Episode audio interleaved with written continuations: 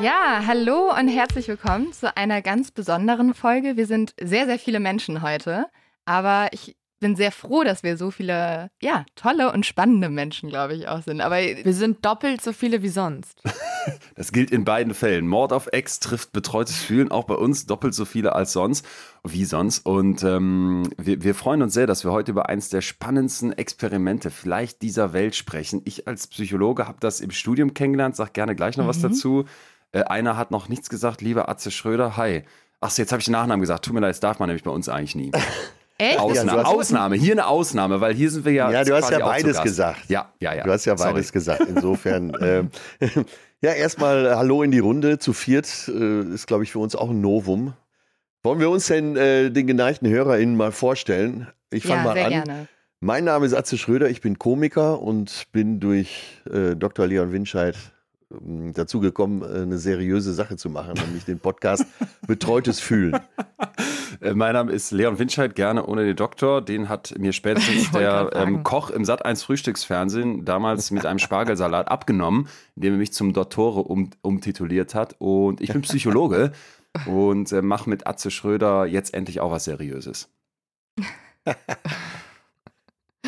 Ja, wir sind Lynn und Leo. Wir stellen uns meistens immer als Duo vor, weil wir genau das Gleiche machen. Ähm, seit drei Jahren machen wir zusammen Mord of X und erzählen uns wöchentlich einen Kriminalfall. Und die andere Person kennt den Fall meistens noch nicht, manchmal schon. Zum Beispiel heute, glaube ich, sagt äh, der Name eigentlich jedem zumindest irgendwas und äh, trinken dabei, tranken dabei früher auch noch einen Wein. Jetzt erzählen wir uns einfach die Kriminalfälle und haben die recherchiert pro Woche. Ich wollte eigentlich gerade sagen, dass wir ja beide aus dem Journalismus kommen und dann mit unserem Glas Wein eigentlich endlich mal was Unseriöses zusammen gemacht ja. haben. Ja. Aber es hat sich mittlerweile auch geändert. Ist es besser geworden ohne Alkohol oder ähm, besser mit? Definitionssache. Ich glaube, für jede Hörerin. Meinen sich die Geister. Mhm. Na gut. Ja. Heute also voll nüchtern? Heute voll nüchtern. Oder ist eine von euch mittlerweile schon so ins Alkoholikertum abge, abgerutscht und hat jetzt immer heimlich so einen Schuss im, im Kaffee? Also wenn er ich, aber nee, noch nicht. Das war die große Sorge unserer Eltern, muss man sagen. Aber nein. ich dachte immer, Journalismus beinhaltet auch äh, Trinken. Und Rauchen, ne? Und Rauchen, ja. Wir kennen das. Bei uns gibt es nämlich auch immer eine, Sta eine Startsituation, wo wir uns einfach unterhalten mhm. und also ein bisschen die, die Woche Revue passieren lassen, wo wir uns aktuelle Forschung mal eben hinwerfen, aber auch einfach Gedanken, die uns so überkommen sind. Und dann ähm, kommt es eben irgendwann zu dem psychologischen Thema, das wir behandeln, von Angst über Selbstmitgefühl, über Liebe, über wie man zufrieden sein kann oder auch toxische Positivität. Und das dann immer eher, eher schon auch sehr inhaltlich natürlich und auch, auch sehr, sehr viel Wissenschaft drin, sehr viele Experimente, Studien.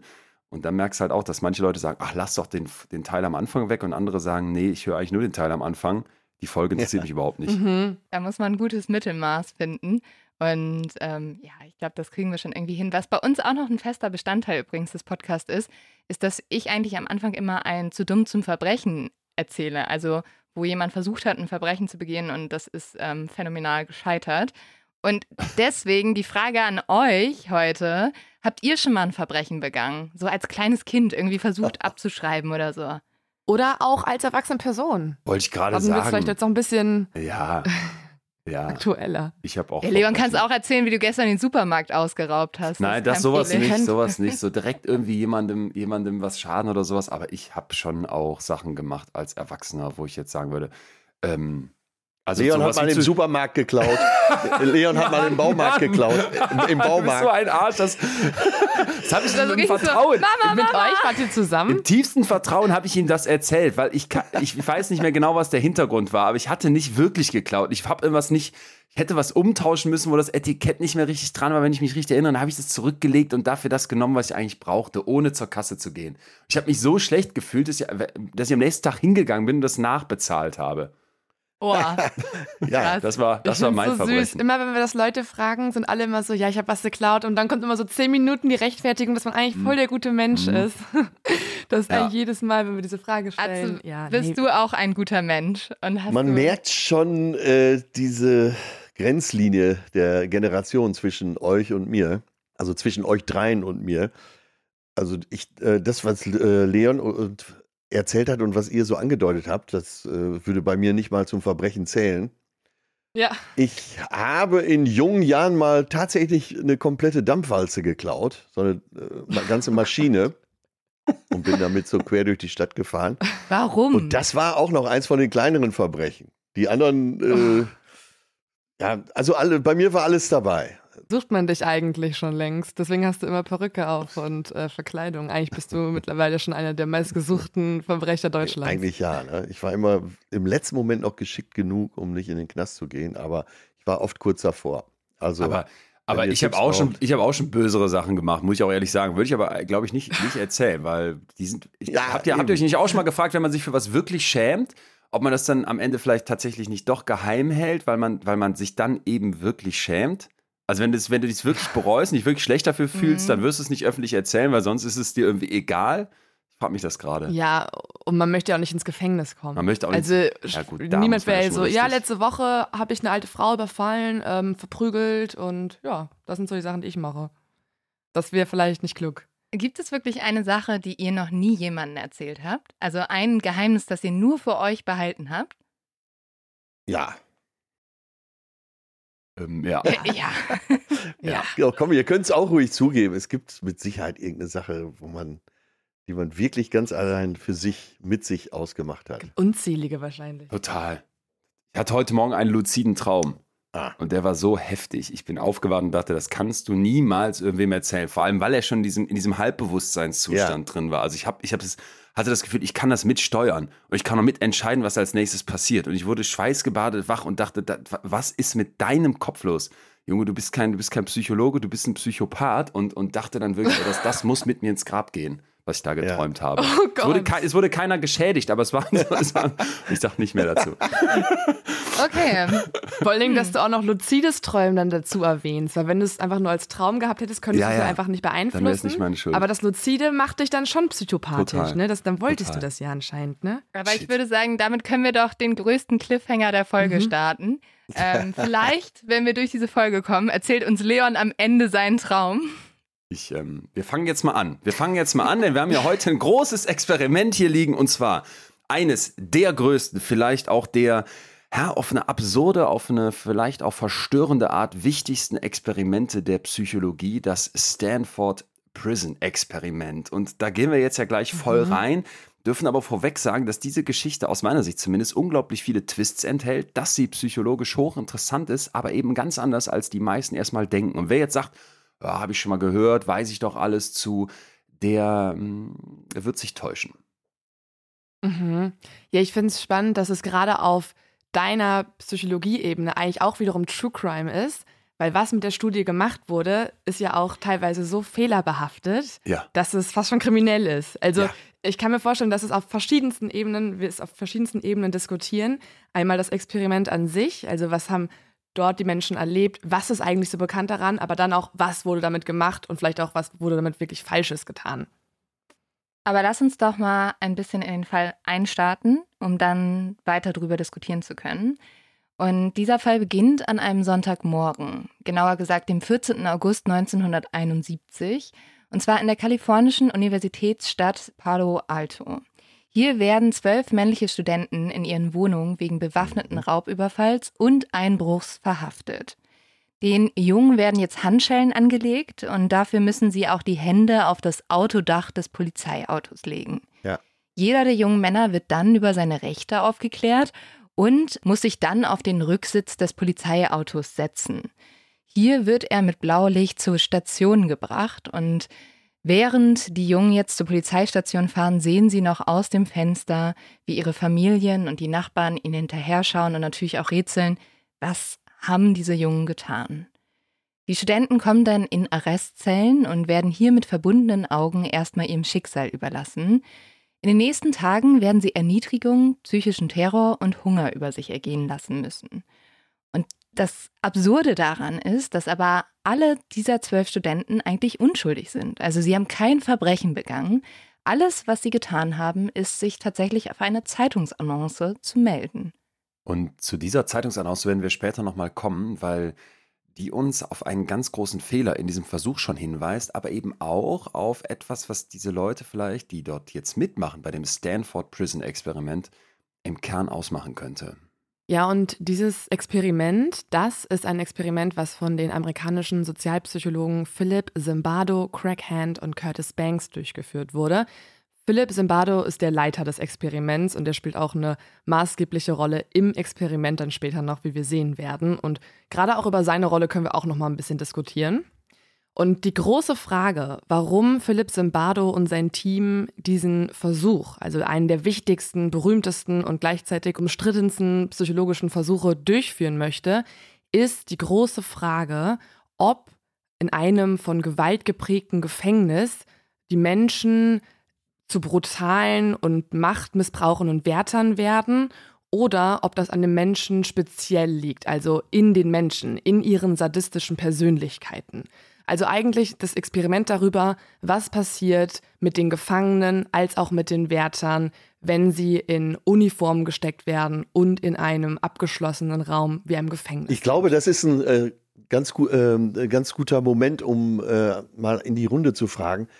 Äh, hat jeder von euch sich schon mal vorgestellt, wie er zumindest als Gefangener äh, sich verhalten würde? Man sieht ja verschiedene Gefängnissituationen über Filme, man äh, liest von verschiedenen Fällen, wo jemand vielleicht auch zu Unrecht inhaftiert war. Und ich glaube, jeder von uns hat sich doch schon mal gefragt, was würde das mit mir machen, mhm. oder? Also ich glaube, wenn ich ganz, ganz ehrlich bin, ich hatte jetzt drei Wochen Isolation wegen äh, Corona, Bronchitis, Kram und so weiter. Und allein da, das war kein Gefängnis. Ich konnte machen, was ja. ich wollte. Ich konnte spazieren gehen, ich konnte raus und so weiter. Allein das hat mich psychisch fertig gemacht. Also die, die, die, die kleinste Einschränkung, keine sozialen Kontakte haben zu können, allein das hat schon so einen krassen Effekt auf mich gehabt, dass ich glaube, wenn ich im Gefängnis wäre, also Chapeau an alle, die sich da nicht aufgeben, weil ich könnte mir vorstellen, dass ich das tue.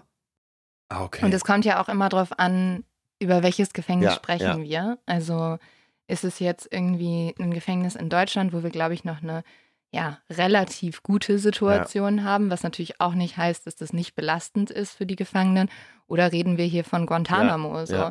Also ähm, Gefängnis hängt tatsächlich ja auch immer von den Menschen ab, die auch ja, die Macht dort haben. Und deswegen ist ja auch dieses Experiment so spannend, sich anzuschauen, weil ähm, ich glaube, die Situation, wie du richtig gesagt hast, eigentlich, Atze, dass du schon so, also die Situation ist ja immer schon schlimm genug, aber wie schlimm sie wird, hängt halt von den Umständen ab, würde ich so für mich jetzt erstmal denken. Was würdet ihr denn sagen? Also, wie seht ihr euch äh, dort, wenn ihr gefangen wärt? Unschuldig, verurteilt zum Beispiel?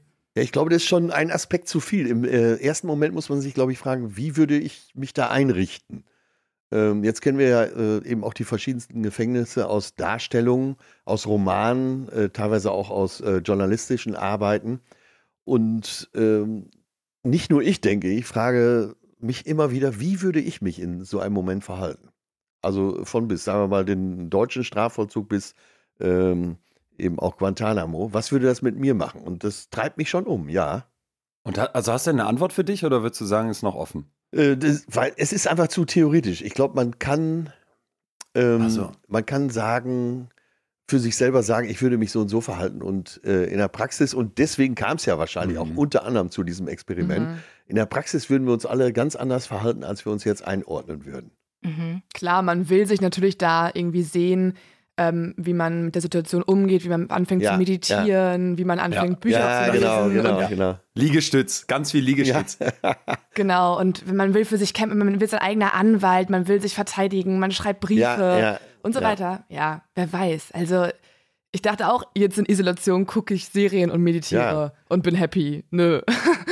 also das ist... Ähm, da reicht, glaube ich, eine Stunde aus, um im äh, Gefängnis als Besucher zu sein, äh, um ganz, ganz tief verankert dann äh, rauszugehen, um und zu wissen, hier will ich nie, nie, niemals hin.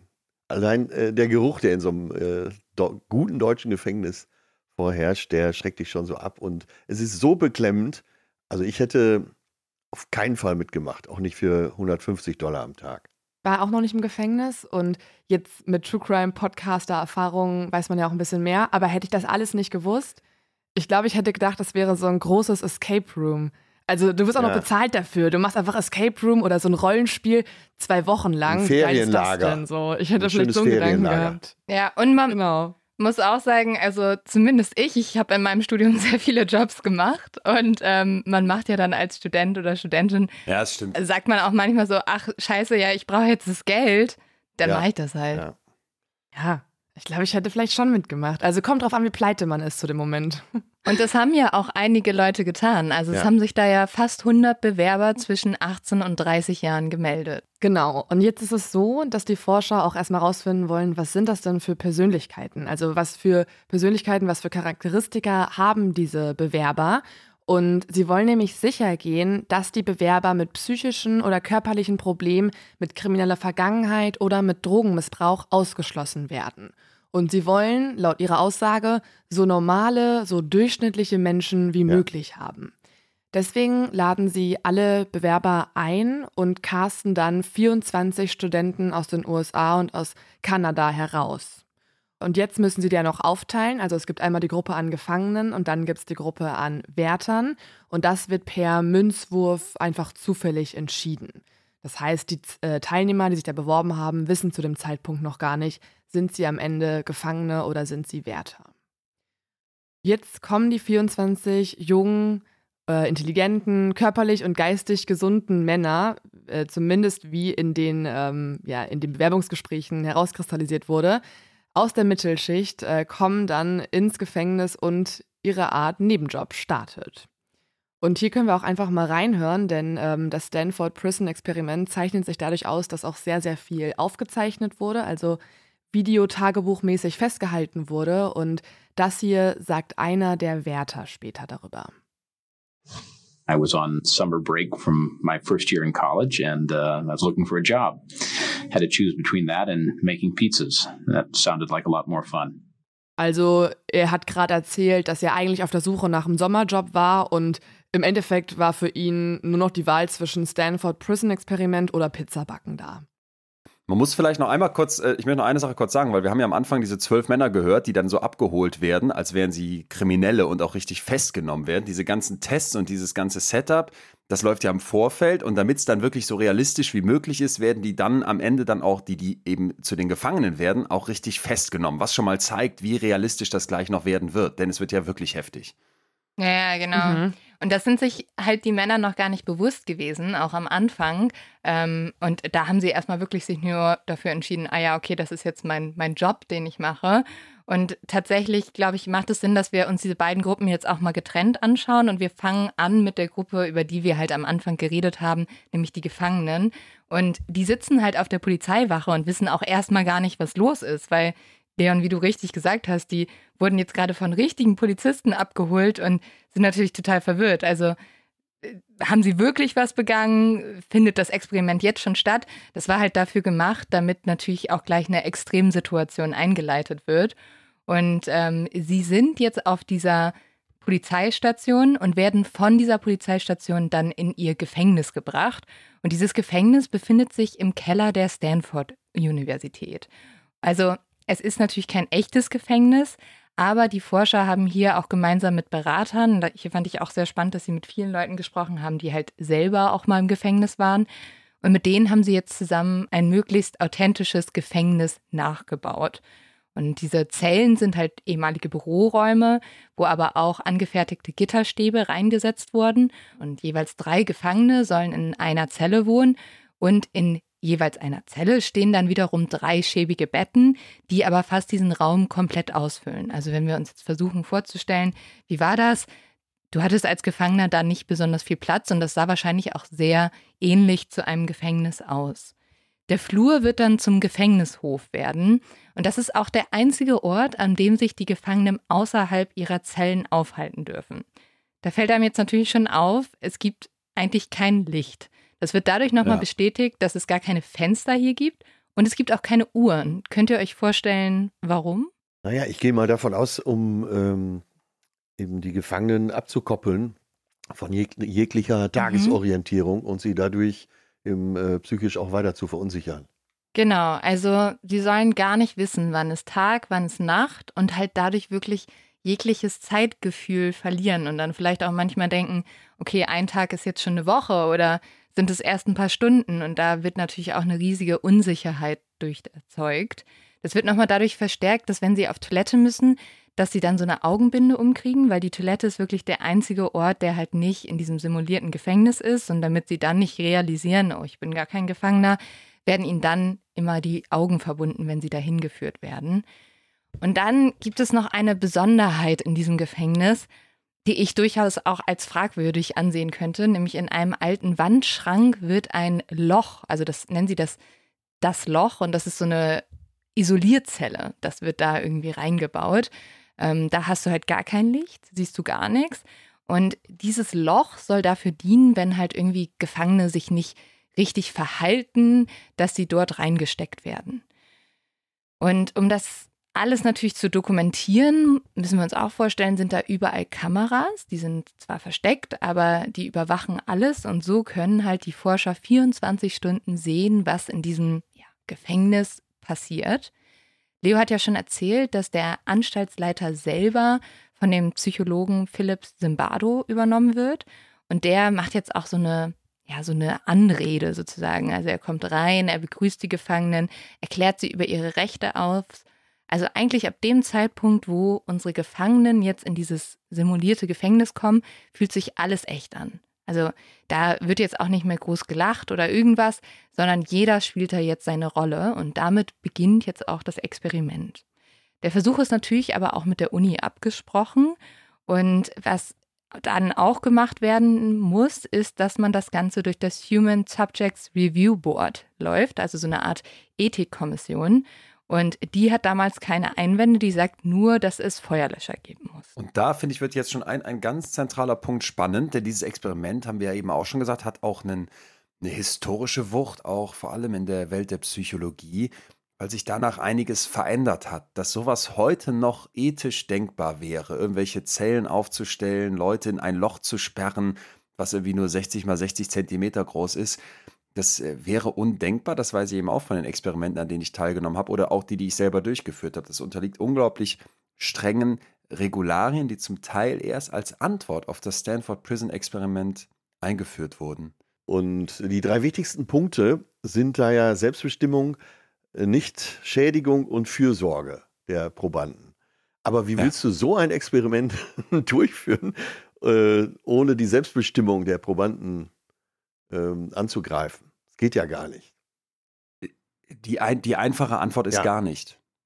Das ist nämlich eben der Punkt. Und das ist ja auch, auch so, dass du, also ich finde, man könnte jetzt auf den ersten Blick denken, okay, wir haben hier ein super spannendes Experiment, ja. ne? weil wir haben ja ein, ein, krasses, eine krasse Ausgangslage. Vielleicht auch noch einmal kurz da genauer rein, weil der Forscher Simbardo, der wird später ein Buch über seine Arbeit, seine Forschung schreiben und das hat den Titel Der Lucifer-Effekt benannt nach dem Liebesengel von Gott, dem Luzifer, der dann in Ungnade fällt und am Ende sogar zu Satan wird.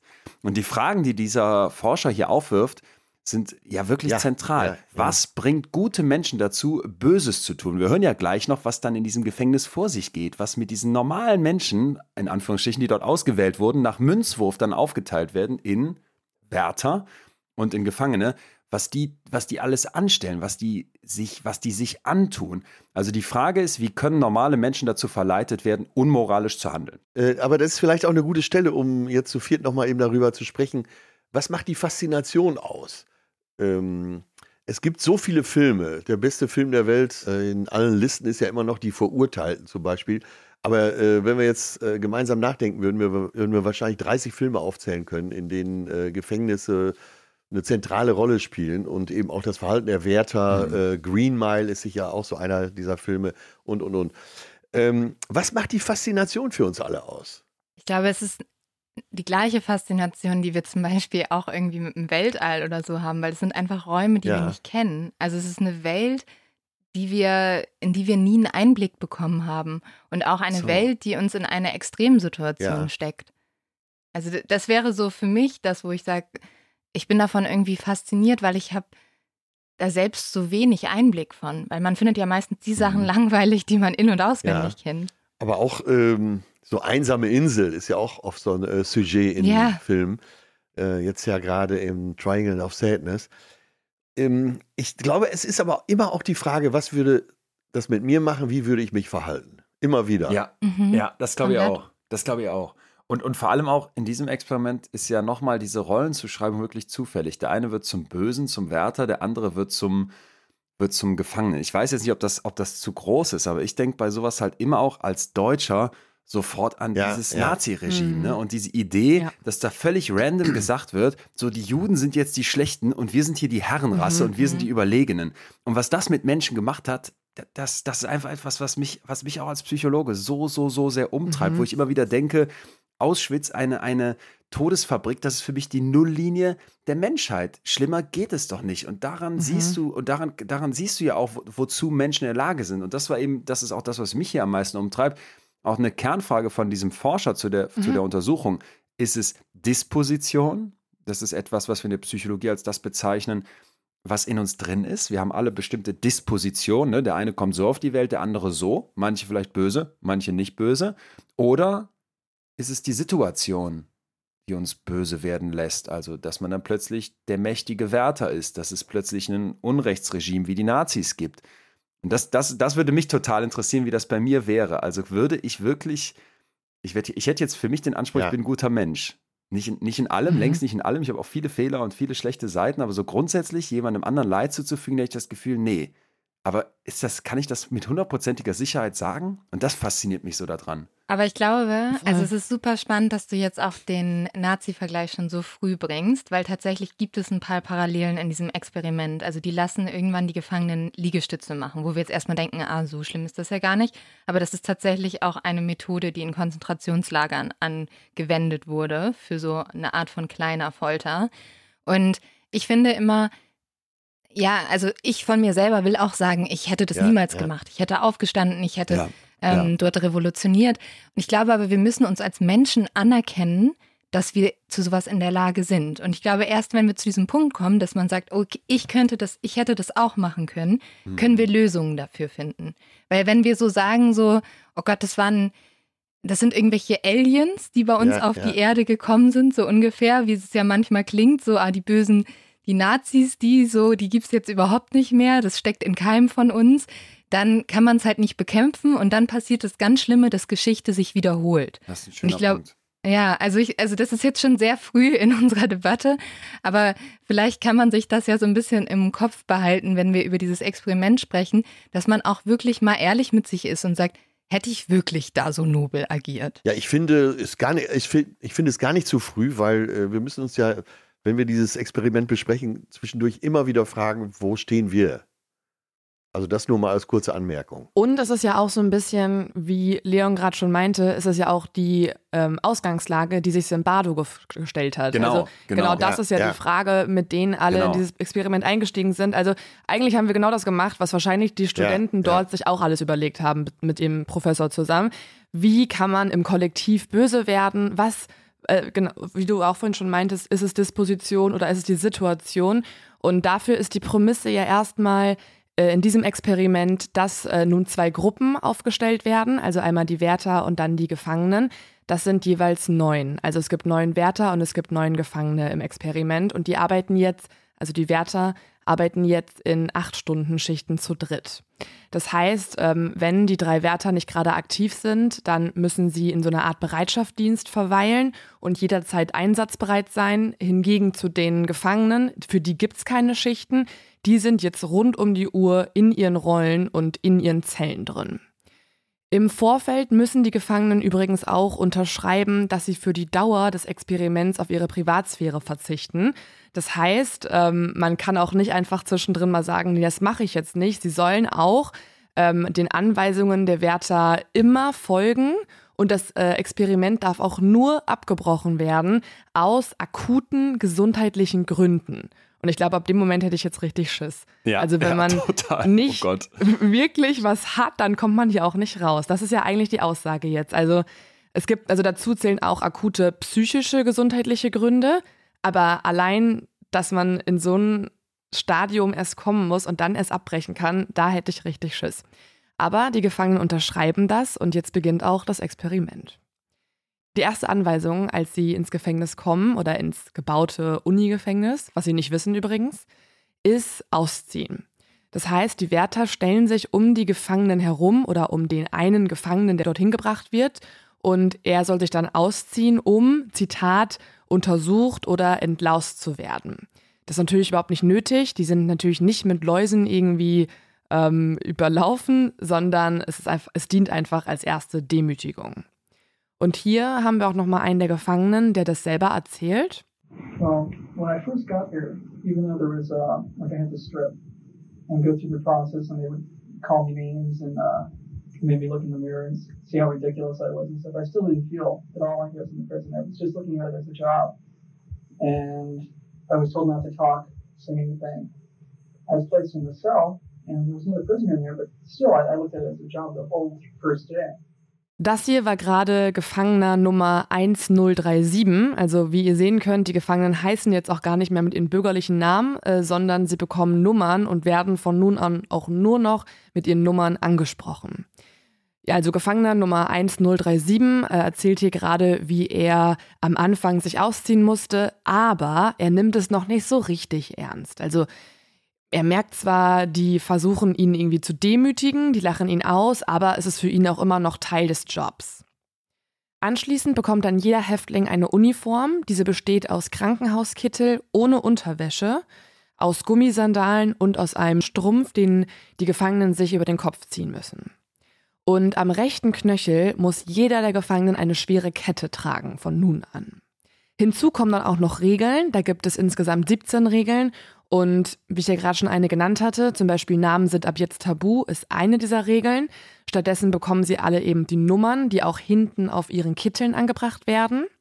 Dann gibt es zum Beispiel eine Regel, dass man während des Experiments nicht über das Experiment als solches sprechen darf. Also man kann zwar darüber reden, dass man sich in Gefangenschaft auffällt, was übrigens auch die meiste Zeit getan wird. Das finde ich auch mega spannend. Also die meiste Zeit sprechen die Gefangenen ab jetzt über ihre Situation und nicht mehr über irgendwie das Wetter oder über die Uni oder so. Also die sind schon sehr schnell in dem Modus, aber sie dürfen eben halt nicht das Ganze als Simulation bezeichnen oder so. Dann müssen die Gefangenen die Wärter von nun an nur noch mit Mr. Correctional Officer ansprechen. Und die Gefangenen müssen bei allen Aktivitäten mitmachen. Tun sie das nicht, müssen sie mit Bestrafungen rechnen. Zum Beispiel ins Loch oder was, was kann da passieren? Ja, oder Liegestützen oder Liegestützen, ne? Sportübungen. Ne? Aber ja. das ist natürlich auch schon ganz schön hart, ne? Dass denen vorgeschrieben wird, sie müssen bei allem mitmachen, ähm, sogar vertraglich. Also das ist natürlich die Frage, was für Aktivitäten sind das und sind die berechtigt? Und wir haben eben über Geld gesprochen. Ne? Es soll das Geld übrigens erst geben, wenn das ganze Ding vorbei ist. Das heißt, wenn wir jetzt über Leute nachdenken, die vielleicht wie du, Lynn, sagen, ich bin im Studium und ich muss irgendwie an Kohle ran, ich mache da mit, und du dann weißt, ich kriege die Kohle aber erst am Schluss, das ist ja auch nochmal ein Riesenaspekt.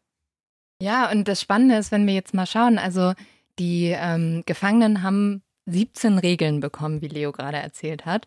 Die Wärter wiederum haben gar keine ja. Regeln bekommen. Also die haben eigentlich nur folgenden Grundsatz bekommen, dass sie es nicht übertreiben sollen und dass sie äh, für Recht und Ordnung sorgen sollen. Aber wie sie für Recht und Ordnung sorgen, ist erstmal nicht definiert.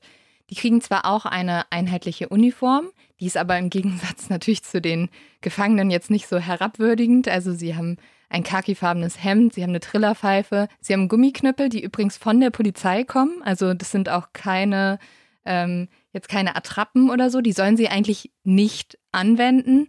Aber natürlich sieht das schon mal sehr eindrucksvoll aus. Und sie haben verspiegelte Sonnenbrillen, um sie auch nochmal anonymer ja, zu machen. Ja. Und ich glaube, dass. Ja, mit, mit den Sonnenbrillen, ja. das fand ich auch einen äh, ganz guten Hinweis darauf, dass man äh, versucht hat, das an der Stelle nochmal zu verschärfen, um da Augenkontakt zu vermeiden, ja. Mhm.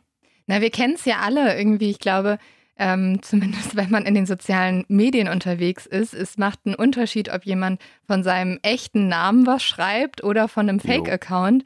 Und oft merkt man ja, wenn man wirklich sehr, sehr böse Kommentare kriegt, geht man einmal aufs Profil und dann ist es eine anonyme ja. Person. Ich glaube, wenn Leute sich anonym fühlen, sind sie bereit, viel schlimmere Sachen zu tun und zu sagen. Und das wurde hiermit natürlich nochmal ja, bestärkt. Jetzt schauen wir uns mal an, wie dieses Experiment losgeht. Schon am ersten Tag werden die Gefangenen um 2.30 Uhr nachts durch Pfiffe zum ersten Zählappell geweckt. Diese Appelle wird es jetzt mehrmals geben, meistens nachts, und die sind so ein bisschen dazu da, halt, ja, den Häftlingen zu zeigen, wer hat hier das Sagen, wir kontrollieren euch, weil es ist natürlich klar, dass diese neuen Häftlinge, da muss jetzt nicht andauernd überprüft werden, ob die noch da sind, wo sollen sie denn hingehen, ne? Aber das ist natürlich auch wieder so eine Kontrollsache. Wir können hier auch mal ganz kurz reinhören.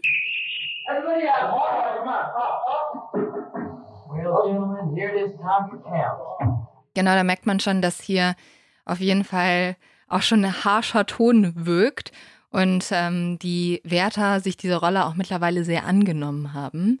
Am Anfang ist es aber so, dass diese Häftlinge da auch nicht so richtig mitmachen. Also die versuchen noch zu protestieren, die lachen auch mal. Das kann man sich ja gut vorstellen, so irgendwie, wenn es früher mal in der Schule irgend so ein Experiment gegeben hat, da kaspert man ja am Anfang dann immer so ein bisschen rum.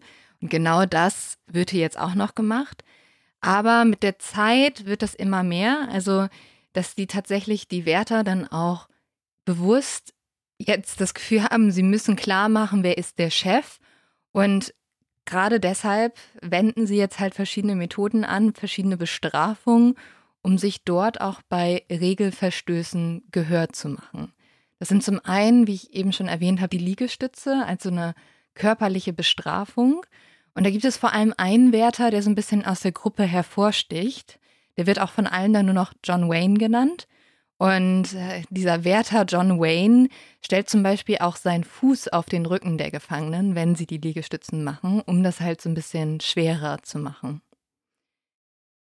Man kann auch hier noch mal kurz bei ihm reinhören. Also er hat in diesem O-Ton gesagt, wenn man diese Uniform anzieht und diese Rolle, diesen Job zugeteilt bekommt, der daraus besteht, für Ordnung zu sorgen, ist man plötzlich nicht mehr die gleiche Person wie in normalen ja, Klamotten. Ja, ja. Hier, ist jetzt, hier möchte ich mal einen Punkt ein, einbringen, weil das, was wir bis hierhin hören, das ist dieses Stanford Prison Experiment, wie alle das auch bei mir im Psychologiestudium erstmal beigebracht bekommen. Wie jeder das im Film gesehen hat, wenn auch ein bisschen abgewandelt, wie man sich so die Geschichte erzählt.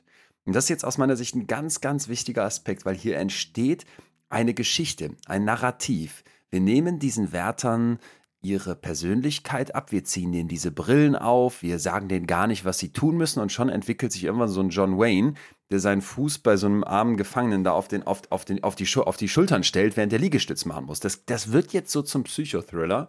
Doch ein ganz, ganz wichtiger Teil der Wahrheit zu diesem Experiment der wird erst Jahre später rauskommen und der zeigt uns, dass diese Geschichte vielleicht auch anders erzählt werden müsste. Da reden wir ja gleich noch drüber. Ich finde es aber erstmal wichtig, mhm. dass wir uns in dieses Experiment ja. reinziehen lassen. Das muss man immer hinterfragen. Welche Rollen wurden da vielleicht auch so ein bisschen ja, noch überspitzt?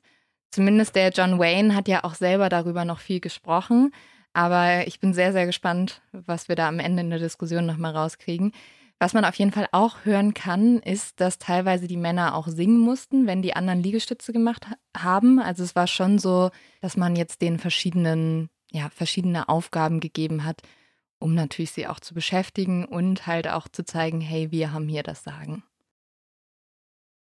Ja, und ähm, wie man sich vielleicht auch vorstellen kann, wenn die Wärter so rigide agieren, dann kann es auch dazu kommen, dass die Gefangenen rebellieren wollen. Und das passiert auch. Schon am zweiten Tag kommt es zum ersten Aufstand unter den Gefangenen. Ähm, der sieht so aus, dass sich die Häftlinge die Strümpfe vom Kopf reißen, die Nummern von den Kitteln abreißen und sich dann in ihren Zellen verbarrikadieren, indem sie die Pritschen gegen die Türen stemmen. Also erster Aufstand nach äh, ja, einem Tag. Unglaublich, oder? Aber, aber würdet ihr es nicht auch machen? Also würdet ihr euch das gefallen lassen? Wie, wie lange würdet ihr euch von so einem John Wayne als, als Gefangener so Vier behandeln lassen? Ich glaube, ja. ich wäre auch sehr schnell Team Rebellion. Atze? Ja, eine Viertelstunde. Maximal, dann würde ich sagen. Und man ey, muss ja Erste Schlägerei nach einer Nein, Viertelstunde. Aber, aber wenn, äh, das zahlt ja auf äh, das ein, was Leon eben angestoßen hat ähm, der ist ja quasi schon als John Wayne angereist. Äh, John Wayne wird man ja dann. Der fand ja, seine Rolle geil, ja. Und äh, das, das hat er ja mitgebracht, so dieses, so äh, dieses Setting, dass er dann äh, wahrscheinlich relativ schnell so der Anführer der Truppe wurde und auch äh, so etwas härter drauf war als die anderen. Jeder hat wahrscheinlich sich da auch so eine gewisse ja, Rolle ja, angenommen, ne? Ja. Also ähm, ich glaube auch, dass du als Gefangener dir dann vielleicht denkst, boah, ich habe hier gar keinen Bock drauf, ich mache hier ja. ein bisschen den, den Revolutionär oder so. Und man muss ja auch sagen, denen war wahrscheinlich auch ein bisschen Ja, langweilig. ja, also ja, die hatten ja, da ja, ja. kein Smartphone drin, kein Stimmt. Fernseher. Ohne die Uhren auch. Jetzt stellt euch mal vor, einer, einer reist da ein und sein größter Fan ist, äh, sein größter Film ist äh, Das Schweigen der Lämmer. Er sieht sich da als Hannibal Lecter. Ja, also ich glaube, ähm, wenn man, das ist auch ganz geil, in den Interviews davor meinten viele der Studenten, ja, ich nehme jetzt Ja, ein paar ja. Bücher mit, weil ich kann hier für die Uni lernen. Die dachten wirklich, es wäre so eine Art äh, Feriencamp und die sind da mit Büchern angereist. Durften sie natürlich dann nicht. Also die Wärter haben natürlich alles dann kontrolliert, aber der Gedanke war ein anderer am Anfang. Ähm, man merkt aber auch, dass auch unter den Gefangenen sich da auch schon so eine Art Anführer Ah, okay. herauskristallisiert. Das ist in diesem Fall der Gefangene 8612. Der wird sowas wie der Anführer der Rebellion und er fängt vor allem jetzt an, die anderen zu motivieren, die Wärter zu verhöhnen, sie zu beschimpfen und er ist auch tatsächlich jemand, der das Experiment nicht ganz so gut übersteht. Also er wird sehr, sehr schnell sehr aufbrausend und auch tatsächlich sehr verzweifelt, wie es sich anhört. Und äh, hier zum Beispiel rastet er komplett aus. Da können wir auch mal reinhören.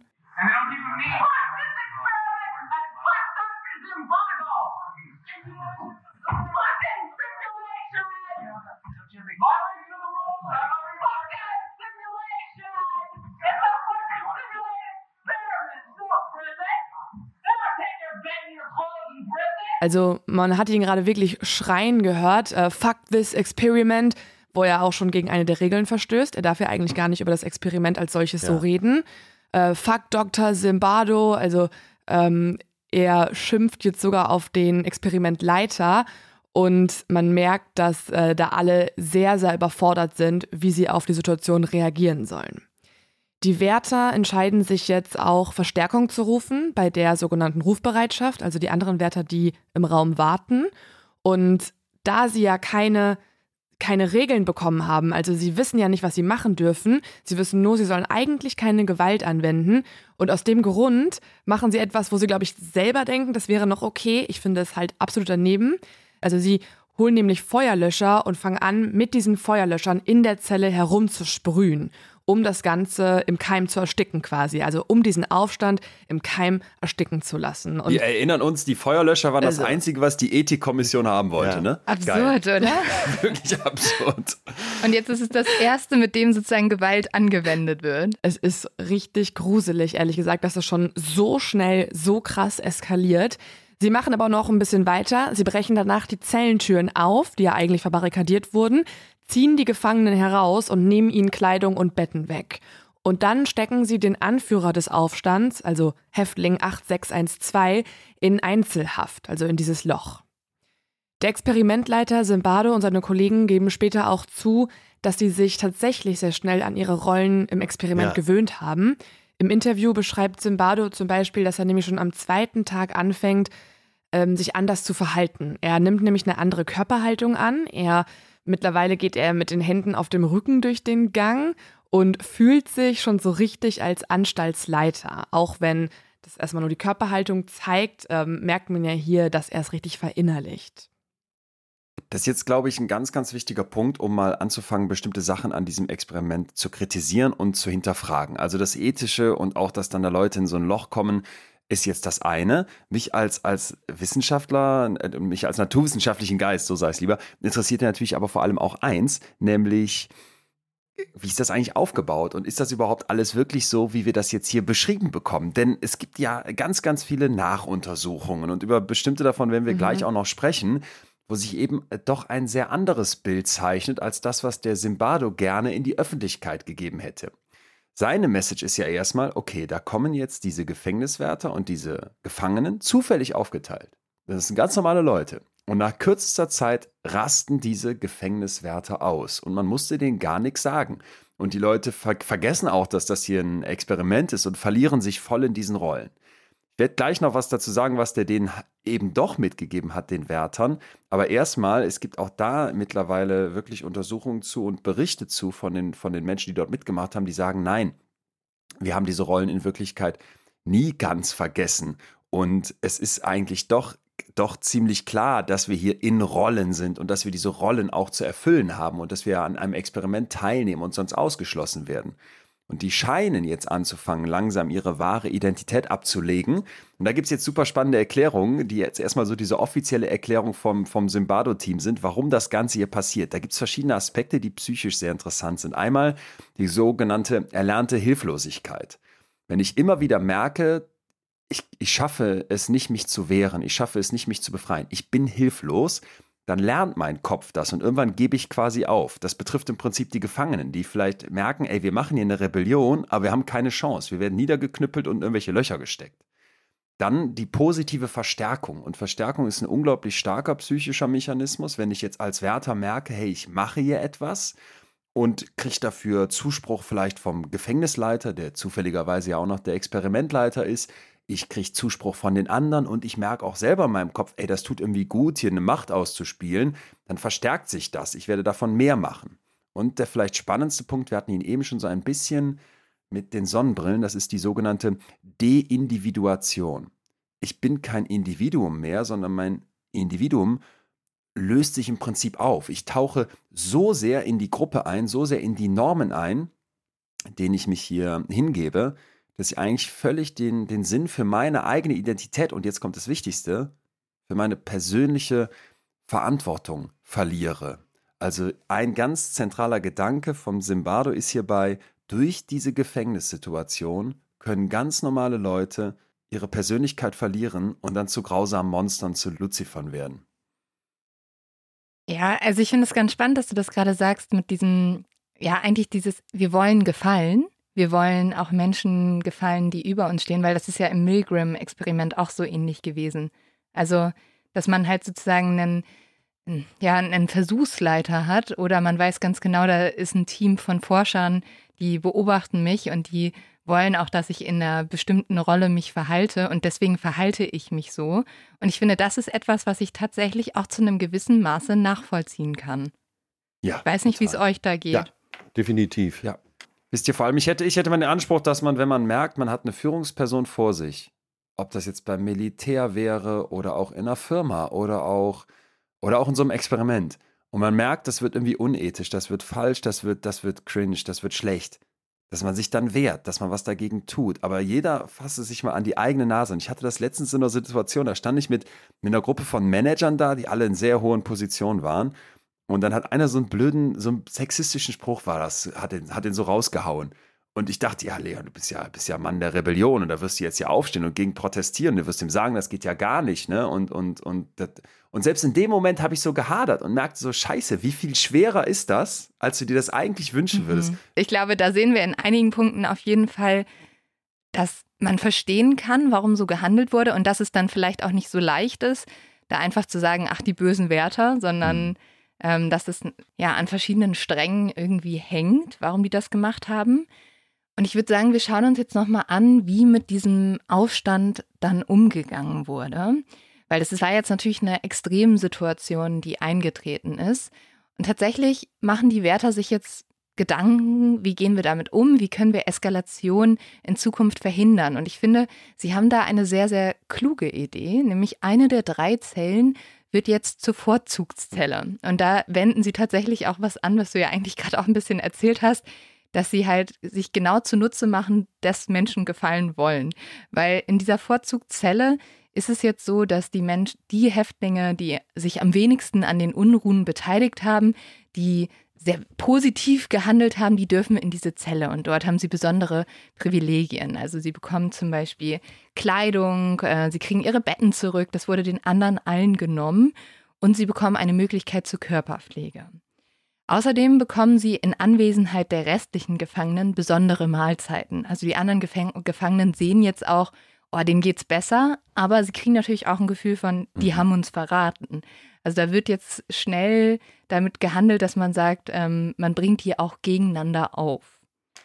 Und nach einem halben Tag setzen die Wärter dann noch einen drauf.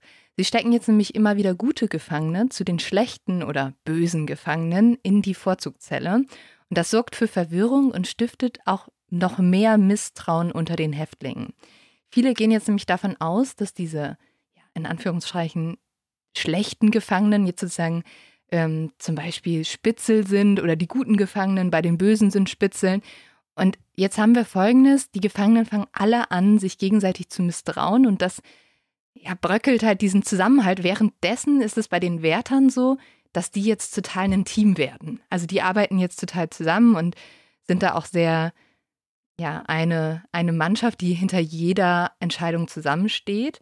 Unter anderem machen sie jetzt auch noch etwas, um die Häftlinge zu schikanieren. Ab 22 Uhr gibt es keine Toilettengänge mehr. Wer dann noch auf Toilette muss, muss in einen Eimer machen, der in der Zelle steht. Und das führt oh. natürlich auch dazu, dass es jetzt Gott. sehr bald sehr doll stinkt. Ich habe zum Beispiel auch mal mit einem Gefangenen aus China auch gesprochen, der sieben Jahre dort im Gefängnis war und der meinte, das ist dort ganz üblich. Also da bist du mit elf Menschen in einem Gefängnis auf kleinsten Raum in einer Zelle und du hast auch nur einen Eimer und das ist so ein ganz ja, eine ganz bewährte Methode, damit es auch einfach diese Peinlichkeit ist. Ich oh muss Gott. vor allen Leuten mein Geschäft erledigen und dann riechen es auch noch alle. Ich hasse jedes Klo im ICE. Ja. Ich, Wirklich, ja. egal ja, genau dein Ding. Und da, Sieh zu, dass du wenigstens in ja. China nichts anstellst. Das wäre deine persönliche Folter. Ich finde es so krass, weil sie versuchen wirklich alles ähm, anzuwenden, was nicht wirklich der Regelverstoß ist. Also sie dürfen nicht schlagen, aber sie machen alles, was irgendwie in die Richtung psychische Gewalt geht. Also irgendwie wollen sie das Leben den Gefangenen ähm, ja mies machen oder irgendwie äh, grausam gestalten, aber dürfen nicht schlagen. Deswegen versuchen sie es auf so unmenschliche Weise. Also richtig gruselig. Also dieser Wärter, der auch John Wayne dann genannt wurde, hat später auch mal in einem Interview gesagt, dass er das Gefühl hatte, seine Rolle durchaus manchmal zu ja. übertreiben. Aber es ist halt auch niemand eingeschritten. Und da kann man jetzt natürlich auch hm. die Frage stellen, wie ist es bei den Wärtern gewesen? Gab es da eine Art von Gruppenzwang? Was denkt ihr? Ich glaube nicht. Ich glaube, dass es sich so entwickelt hat. Ja. Eben, ne? ja. Also, dass sich eine Dynamik entwickelt hat. Mhm. Ähm, es gibt ja auch verschiedene ähm, Transkribierungen von, von ja. unterschiedlichen Gesprächen, die zum Beispiel auch der Gruppenleiter mit den, Gefang äh, mit den Wärtern äh, führte. Und es gibt teilweise ja auch so Sachen, wo nicht alle Wärter waren so hart. Es gab auch zum Beispiel einen, der hat von Anfang an Skrupel gehabt, so hart zu agieren. Und der wurde dann zur Seite geholt und da wurde mal gesagt, hey, die anderen sind ja viel krasser als du. Warum bist du denn eigentlich jetzt hier so sachte mit allen? Ähm, und ich kann mir schon vorstellen, dass der Gruppenzwang nicht nur durch die Wärter an sich ausgelöst wurde, sondern auch durch die Experimentausführer, also durch die Forscher in diesem Fall, was ja auch der große Kritikpunkt daran ist später noch.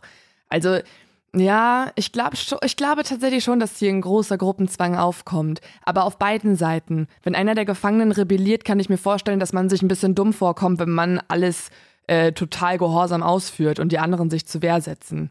Ich finde, das wäre eigentlich ein guter Moment, um mal einen riesigen ersten Kritikpunkt an dieser Studie aufzubringen, den ganz viele, glaube ich, überhaupt nicht auf dem Radar haben. Ich kann mich nicht erinnern, dass der uns im Psychologiestudium damals beigebracht wurde. Und das liegt vielleicht auch mhm. daran, dass das erst spannenderweise in den letzten Jahren nochmal so massiv auch aufbereitet wurde. Und da gibt es einen Journalisten, der heißt Ben Blum, und der hat da eben ganz, ganz viel zu recherchiert. Und nochmal, wir erinnern uns ja ganz an die Startfrage von Simbado. Der wollte wissen, macht die Situation die Menschen böse? Oder kommen manche vielleicht schon böse rein? Und was er hier verschweigt, ist, dass er sie mit böse gemacht hat dass er ganz massiv darauf eingewirkt hat, dass diese Situation die Werte auch maximal böse macht. Es gab nämlich äh, direkt am Anfang, am Samstag, dem 14. August 1971, einen sogenannten Orientation Day, einen Orientierungstag. Und äh, obwohl der Zimbardo später gesagt hat, dass keine von beiden Gruppen irgendwie ein bestimmtes Training in dieser Rolle bekommen hat, was ja ganz wichtig wäre, um ja. zu sehen, ey, machen die Wärter das aus sich heraus oder aus einem Gruppenzwang, stimmt das nicht. Denn es gibt sogar eine ganze Reihe von Aufzeichnungen und eben auch Berichten, wie der Simbado diesen Leuten beigebracht hat, diesen Wärtern beigebracht hat, pass mal auf, ihr müsst darauf achten, dass die sich langweilen, dass die frustriert sind, dass die Ängste haben, dass die ihre Privatsphäre verlieren, dass die sich machtlos fühlen, dass die keine Entscheidungen treffen müssen. Ihr müsst ein, Zitat, psychologisches Umfeld, eine psychologische Umwelt schaffen, weil wir mit diesem physischen Gefängnis hier nicht genug Aufregung, nicht genug Forderung an diese, an diese Gefangenen stellen werden. Und wenn man sich jetzt diesen Simbado mal in so einem Talk anguckt, der hat auch einen TED-Talk gemacht, der knapp acht Millionen mhm. Mal angeklickt wurde, oh, dann merkst nee. du, ne, das ist ein charismatischer, das ist ein gutredender, das ist ein autoritärer Typ natürlich ein Stück weit, vor allem noch, wenn der da als Professor präsentiert wird. Und der sagt diesen Wärtern also ganz klar, die dürfen keine Freiheit in ihren Handlungen haben, die dürfen nichts sagen, was nicht erlaubt ist. Der, der peitscht die so richtig an. Und das finde ich ist eben ein ganz, ganz, ganz wichtiger Punkt, den viele nicht auf dem Radar haben, wenn sie über dieses Experiment nachdenken, dass es eben nicht so war, dass die Leute aus sich Mhm. heraus oder durch die Situation Mhm. einfach so böse werden, sondern dass eine Autoritätsfigur vorne Ja, weggeht. ja, ja. Und jetzt, äh, also seht's mir nach, aber da denke ich ja sofort wieder an, unser, an unsere lieben Nazis ne? und eben auch an Führungsfiguren, die vorne weggehen, die einen Gruppenzwang erzeugen, die Ja. was in Menschen hervorholen, indem sie vorleben, indem sie erklären, wie man es machen soll. Aber das ist ja genau eigentlich das, was so traurig ist, weil das im Endeffekt sollte das Experiment ja durchgeführt werden, um genau das zu ähm, bestätigen oder herauszufinden. Was tun Menschen, wenn sie ohne Anweisungen in einem Raum sind? Und dadurch, dass der Experimentleiter einschreitet, zerstört er ja eigentlich die Prämisse des Experiments. Also Ja, genau. es ist so Ganz absurd. Also es ist so, ähm, also man wollte ja gucken, was passiert in einer natürlichen Situation. Was sind die spont spontanen Aktionen der Leute, ohne, wenn sie ohne Anweisungen agieren können. Und genau das zu beeinflussen, ist dann so kritisch. Und ich finde, ich finde es trotzdem mega spannend und ich finde trotzdem total krass, was die Wärter alles machen, ähm, ohne dass sie, also sie, sie haben zwar die Anweisung bekommen oder die Beeinflussung, aber trotzdem führen sie das ja aus. Und deswegen finde ich, geht das Experiment zumindest für mein Gefühl eher in die Richtung wie beim Milgram-Experiment. Was würdest du tun, wenn eine Autoritätsperson es dir sagt? Vielleicht, weil das so wichtig ist und auch, weil, weil der Milgram, mal ganz kurz, weil, weil wir das eben schon hatten, der Milgram ist eben auch ein psychologischer Forscher und war für den Zimbardo auch insofern ein Vorbild, als dass der ein Experiment gemacht hat, wo Leute gebeten, gebeten wurden in einem Experiment, gib mal jemand anderen einen Stromschock. Und diese andere Person war ein Schauspieler und diese andere Person kriegt dann die Stromschocks vermeintlich und die Leute in dem Versuch glauben das auch, dass die der wirklich Stromschocks geben. Und man wollte jetzt gucken, wie viele Stromschocks gibst du einem Menschen, der offensichtlich leidet. Und das halt eben unter dem Druck von der Versuchsleitung. Da sind manche Menschen auch so weit gegangen, dass die wirklich heftige Stromschocks einem anderen Menschen, der offenbar leidet, geben, obwohl man doch eigentlich denken könnte, hey, wer, wer macht sowas? Mhm. Aber ich finde, das, das ist so die Ähnlichkeit zu diesem Experiment. Also sie gehen ja auch äh, sehr, sehr weit und fügen den anderen Menschen Leid an. Das sehen wir jetzt auch gleich nochmal, äh, wenn es nochmal mehr eskaliert bei den Wärtern und bei den Gefangenen.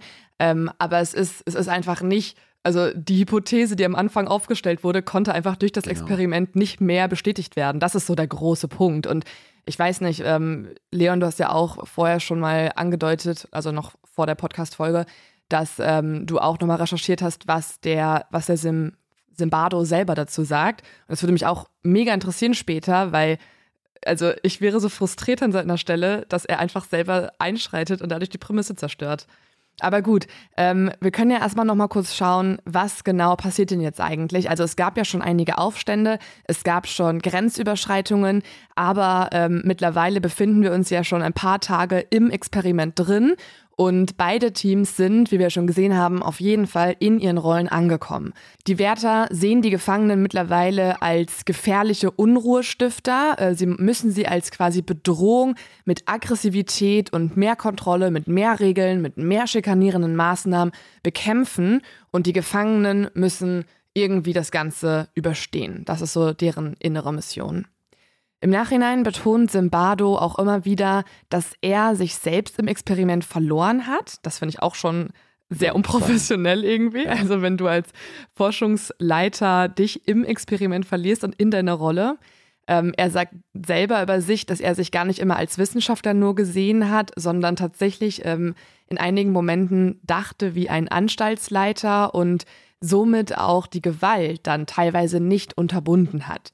Und also das ist die einzige Regel gewesen. Füge keine physische Gewalt äh, den Leuten an äh, hinzu. Und wenn man das nicht gewährleisten kann, dann, dann, also alle spätestens hier hättest du auf jeden Fall abbrechen müssen. Schwierig auf jeden Fall. Zu diesem Zeitpunkt sagt er aber selber über sich, dass ihm das gar nicht so richtig bewusst ist. Ich frage mich auch, ob er das nicht selber auch so ein bisschen wollte. Also ob er dachte, wenn er sich auch noch darin verliert, dann beweist er der Gesellschaft noch mal mehr, wie aussagekräftig sein eigenes Experiment eigentlich ist. Ja, tatsächlich kommt es jetzt auch zu der größten Eskalation, die eigentlich möglich ist überhaupt in dem Experiment, nämlich einer der Studenten, einer der Gefangenen rastet so sehr aus, also der ist psychisch so belastet in dem Moment, dass er sogar freigelassen wird. Und das haben wir am Anfang erfahren, passiert eigentlich nur, wenn du in einer akuten gesundheitlichen Situation dich befindest. Und ähm, ja, Philipp Zimbardo sagt darüber Folgendes. Es ist übrigens der Gefangene 8612, also nur für die Einordnung, also der Aufstandsanführer. Er beginnt unter disorganisiertem Denken, unkontrollierten Schreien und Wutanfällen zu leiden. Er fing an, sich verrückt zu verhalten, zu schreien, zu fliehen und sich in eine Raserei hineinzusteigern, die außer Kontrolle schien. Und wie sich das anhört, können wir auch noch mal ganz kurz abspielen, hier mit einem Originalton.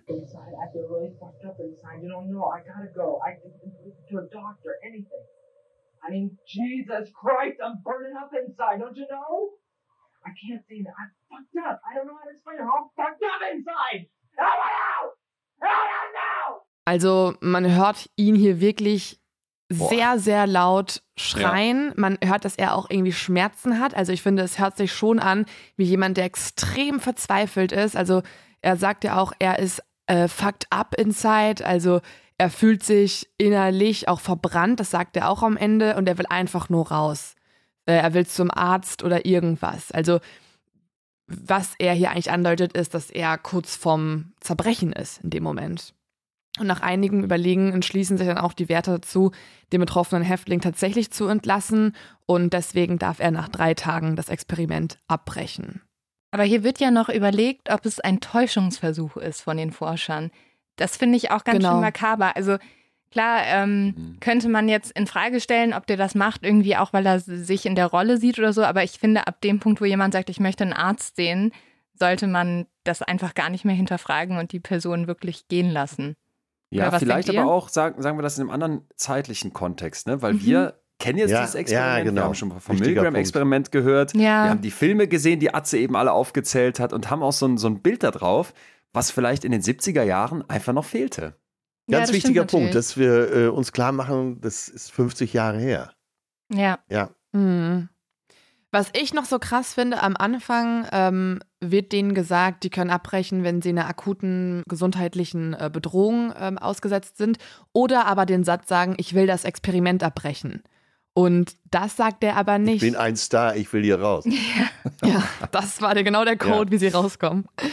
Aber das sagt er nicht. Also er sagt, er schreit, er kämpft, er flucht, er legt sich dahin, er möchte auch nichts mehr machen, er weigert sich überhaupt irgendwas auszuführen von den Befehlen. Und ich finde, das zeigt schon, dass er sich, also so wäre es mein Empfinden, dass er sich wirklich in der Rolle sieht, dass er nicht mehr schauspielt, weil dann hätte er vielleicht auch dran gedacht, diesen einen Satz Ja. zu sagen, ähm, sondern dass er wirklich diese Verzweiflung spürt in dem Moment. Ich habe auch noch gelesen, dass es diesen einen Satz in der Vereinbarung gar nicht so gab. Der Zimbardo hat sich darauf immer berufen und hat auch gesagt, ja, so jemand wie der, der hätte doch einfach nur den Satz sagen müssen. Aber das scheint mal mindestens un unsicher, ob das so klar war, ob das den Gefangenen so klar war. Weil ich Mhm. weiß nicht, ob der dann da sitzt und sich denkt, ach, den Satz sage ich nicht, ich brülle mal ein paar andere Sachen. Ähm, vielleicht kommen die dann ja auf die Idee, mich rauszulassen. Und da halt auf den Wortlaut zu bestehen, finde ich dann auch ein bisschen extrem. Ah ja, also da, da wurde jetzt das Na. Wort andersrum gesagt. Das nehmen wir dann nicht. Das ist so deutsch, ne? Ja. ja, du hast ja Sag nochmal ja genau sagen die können. Zeit, äh, wann er raus ist. Nach drei Tagen. Okay. Genau. Da muss man jetzt mal im Hinterkopf haben, das ganze Ding soll eigentlich zwei Wochen laufen. Es wird gleich eine Frau hier eine zentrale Rolle spielen. Eine Frau wohlgemerkt, weil bisher ist das ja hier ein komplettes Ja, Männerding, ja. die dieses Experiment ähm, maßgeblich ver verändern wird. Die Gefangenen selber wissen natürlich nicht, an welchem Tag sie sind. Genau. Ja. Die haben keine Ahnung. Die denken vielleicht auch, wir sind schon bei Ja, anderthalb ja. Wochen. Stimmt, schon wieder vergessen. Mhm. Entscheidender Hinweis. Es gibt jetzt aber eine Einordnung für Sie. Sie dürfen jetzt nämlich Besuch bekommen. Und das ist natürlich auch das erste Mal so ein Blick in die Außenwelt. Wo befinde ich mich? Aber auch natürlich wieder eine extreme Simulation, dass man sagt, ja, jetzt dürfen eure Eltern kommen, eure Freunde. Und ähm, da fällt anscheinend den Versuchsleitern auch auf, dass es durchaus Sachen gibt, die man anzweifeln könnte an diesem Experiment. Sie fangen jetzt nämlich an, das Ganze zu optimieren. Also da wird jetzt alles geputzt, die Ah, Zellen okay. werden gesäubert, die Jungen kriegen das erste Mal was richtig Gutes zu essen, also richtig viel, eine ordentliche Mahlzeit. Es wird jetzt Musik abgespielt, die dürfen sich duschen, um halt dann den Eltern oder auch den anderen Besuchern zu präsentieren, wir gehen hier richtig mit denen um. Ich finde, ab dem Punkt, wo du das machen musst, weißt du selber, Ja, hier geht ja. nicht alles richtig zu. Aber ja, das überstehen die. Anscheinend ähm, werden da nicht zu viele Fragen aufgeworfen. Es gibt dann aber etwas anderes, das die Wärter und auch die Forscher so ein bisschen, was den Sorgen bereitet. Nämlich es geht ein Gerücht um, dass es einen geplanten Ausbruch gibt. Und zwar soll dieser entlassene Häftling einen Plan, mit, gemeinsam mit Freunden in dieses Gefängnis einzubrechen und dann die anderen Häftlinge zu befreien.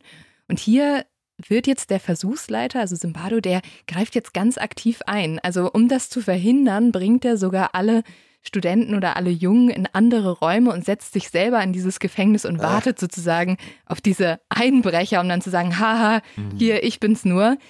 Was aber natürlich, also da merkst du auch, wie doll alle schon in diesem Denken des Gefängnisses drin sind, weil jetzt der Anstaltsleiter selber, also der, der Versuchsleiter selber sagt, ich muss hier meine Gefangenen schützen, was wir ja eigentlich nicht haben. Wir haben ja eine Simulation.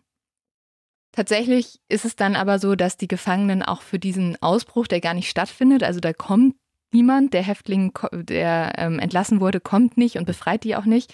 Trotzdem müssen jetzt die Gefangenen sehr lange dafür ja, büßen. Also sie werden jetzt von den Wärtern viel härter behandelt. Sie müssen zum Beispiel deren Schuhe polieren, sie müssen die Toiletten mit bloßen Händen putzen, sie müssen Liegestützen machen, Hampelmänner.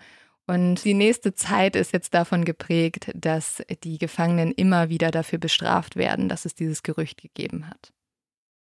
Ja, und jetzt kommen wir zum sechsten Tag des Experiments, an dem die Lage dann komplett eskaliert. Also es hat sich ja gerade immer weiter zugespitzt. Am sechsten Tag jedoch hat es äh, dieses Verhalten oder die, die Einstellung die Wärter so sehr beeinflusst, dass sie zu sadistischen Verhaltensweisen übergehen und die Forscher auch immer wieder eingreifen müssen, um Schlimmeres zu verhindern. Vor allem sind sie nachts, wenn die Forscher sie nicht beobachten, gerade dann sehr sadistisch. Also Oder sie denken, dass sie nicht beobachtet werden, ja. vor allem. Mhm. Genau das. Sie denken, also sie, sie ziehen dann den Gefangenen Säcke über die Köpfe, sie legen ihnen Ketten an, also alles Erdenkliche, was sie sich in dieser Situation ausdenken. Und innerhalb von wenigen Tagen kann man also hier beobachten, wie aus normalen, unauffälligen Studenten aus der Mittelschicht brutale, machtbesessene, teils sadistische Handlanger werden. Die Gefangenen zeigen auch unterschiedliche Reaktionen darauf. Manche ähm, zeigen Anzeichen von emotionalen Zusammenbrüchen. Zimbardo beschreibt sie später dann als krankhaft machtlos. Ähm, manche kann das Ganze aber auch ein bisschen besser wegstecken. Also ja. die wirken nicht ganz so psychisch belastet. Also da gibt es krasse Unterschiede. Also im Endeffekt, jetzt so als Zwischenfazit, sieht man einfach, wie 24 sehr ähnliche Studenten in das Experiment reingestartet sind, sich nach sechs Tagen in zwei unterschiedliche Wesen entwickelt haben und in zwei unterschiedliche Gruppen aufgeteilt haben. Trotzdem, und das ist super kritisch, denkt Zimbardo in diesem Moment immer noch nicht daran, das Experiment abzubrechen. Warum er das dann doch nach bereits sechs Tagen abbrechen wird, ist äh, seine Frau Christina Maslach. Die ist damals ähm, Psychologie-Absolventin ähm, mit ihm äh, in einer Beziehung und die beiden waren eigentlich nur zum Abendessen verabredet. Als Christina ihn aber aus dem Keller der Uni abholt, ist sie dort von den Umständen, die sie sieht, komplett schockiert. Also sie sieht nämlich genau das, was ich gerade beschrieben habe, diese sadistischen Vorgehensweisen, also dass die Gefangenen beschimpft werden, dass die schreien ja. vor Schmerzen, dass die in Ketten angelegt sind. Und sie denkt sich nur so, oh mein Gott, das sind junge Männer und du bist gerade dafür verantwortlich, dass die leiden. Hör bitte auf. Ich, ich, kann, ich kann gerade nichts dafür, aber in meinem Kopf ploppt so ein Bild von Horst Seehofer auf, der in seinem Keller sitzt. Das habe ich mal in irgendeiner Zeitung gesehen und an seiner riesenhaften Modellbahn schraubt. Und jetzt stelle ich mir vor, wie Frau Seehofer runterkommt und ihren Horsty sehen will. Und der macht da was ganz anderes. Und das ist grausam und schlimm. Und jetzt stelle ich mir vor, bist du, bist du dann als, als, als Frau oder als Mann, ist ja egal, du siehst deinen geliebten Menschen da und der macht da gerade sein Ding. Und das ist völlig scheiße. Schaffst du es dann, dem zu sagen, lass das, brich das ab? Weil diese Frau, das ist ja jetzt auch psychologisch total interessant, die ist halt eben nicht in diesem ganzen Gruppending drin, die hatte keinen Orientation Day, die hat diese ganzen Dynamiken da vor Ort noch nicht mitbekommen. Die ist jetzt von außen so diese Instanz der Vernunft, oder? Mhm. Ja. Gebe ich ihr zu, ist, das, ist die Rolle zu groß? Sie kann ja trotzdem nicht zu ihm durchdringen. Das ist ja auch nochmal spannend. Also sie sagt das zwar, aber sie muss ihm ja ein Ultimatum setzen. Also wirklich ähm, sie sagt ihm ja, ich beende entweder die Beziehung mit dir oder du brichst halt dieses Experiment ab. Und da sieht man ja schon, wie ähm, drastische Mittel ergriffen werden müssen, dass Simbad überhaupt aufhört. Aber spannend, weil diese Frau macht eigentlich das, was wir die ganze Zeit gesagt haben, wozu alle anderen nicht in der Lage sind. Ne? Also sie stellt sich jetzt gegen dieses System. Wahrscheinlich auch, weil sie diesen Menschen so gut kennt und sich das auch traut und weil sie halt wirklich nicht jetzt von Anfang an dabei war. In mir zuckte es gerade, Lynn, weil du hast gesagt, wozu die anderen nicht in der Lage sind. Ja. Ich glaube, das ist jetzt gleich auch ein ganz zentraler Punkt, den wir hier diskutieren müssen. Ist es wirklich so, dass sie nicht in der Lage sind? Oder, und das wird für mich immer so immer klarer in dieser Geschichte, klar, die wurden instruiert, wir reden gleich auch noch über weitere Fehler und Manipulation. Aber für mich ist so, dass ich denke, ich denke da immer an Hannah Arendt und diese Idee der Banalität des Bösen, die ja so auch eine philosophische Sicht auf, auf die Ja, Nazis ja. gegeben hat als Jüdin. Dass du so diese Idee hast, im Zweifel ist jeder zu jedem in der Lage. Und dann kannst du dich entscheiden. Irgendwas in deinem Kopf steht da und sagt, du biegst links ab zu den Nazis oder du biegst recht, rechts ab in den Widerstand oder vielleicht zu, zumindest in eine, in, eine, in eine andere Richtung.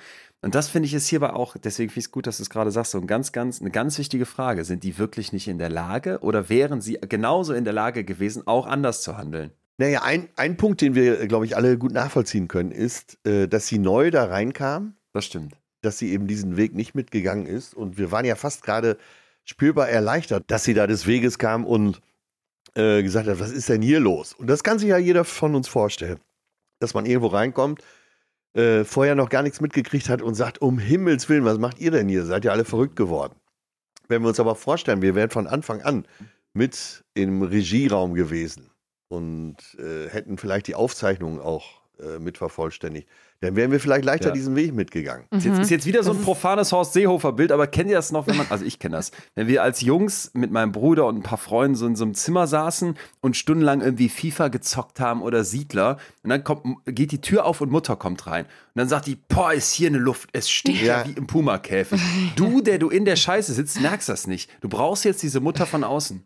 Ja. Ja, ist das, nicht, ist das nicht aber auch so ein bisschen das Prinzip von Therapie oder auch so Paartherapie? Also du steckst in schöner einem Gedanke. Konstrukt und dann Ja. gehst du irgendwo hin und jemand guckt neutral auf deine Situation und sagt, ähm, dass du gerade geschrien hast, war vielleicht nicht ganz so gut. Aber man dachte selber, man muss schreien, um sich zu verteidigen. Also dieses von außen drauf gucken und so weiter, ich glaube, das ähm, gibt es ganz, ganz häufig und das hat sie ja gerade getan irgendwie. Das ist ein sehr schönes Bild, äh, bei Paaren eben auch, dass du von außen drauf guckst und sagst, äh, so nach einem Das Abend, ist echt ein schönes Bild. hör mal, äh, es geht mir hier eigentlich nichts an, aber was ist denn hier eigentlich los mit euch? So fühlt sich mein Freund immer, wenn er bei uns äh, Weihnachten oder so feiert. Dann ist er die, die Der neutrale fordert danach erstmal eine Familienaufstellung. ja. So, liebe Bartsch, so geht's nicht. Gut, dass mal einer von außen reinkommt. Darüber müssen wir sprechen. Obwohl man natürlich eine Sache, finde ich doch nochmal ganz wichtig zu erwähnen, das entschuldigt natürlich Nee. trotzdem nichts. Also ähm, man kann jetzt nicht sagen, nur weil man von Anfang an in dieser Situation drin ist, es erklärt Sachen, aber es sagt nicht, dafür durftest Ganz du dann alles tun, Punkt. was du wolltest. Ja, Ganz wichtiger Punkt. Ja. Tatsächlich wird ja dann eingegriffen. Ne? Also nach sechs Tagen, am 20. August 1971, wird das Experiment frühzeitig abgebrochen.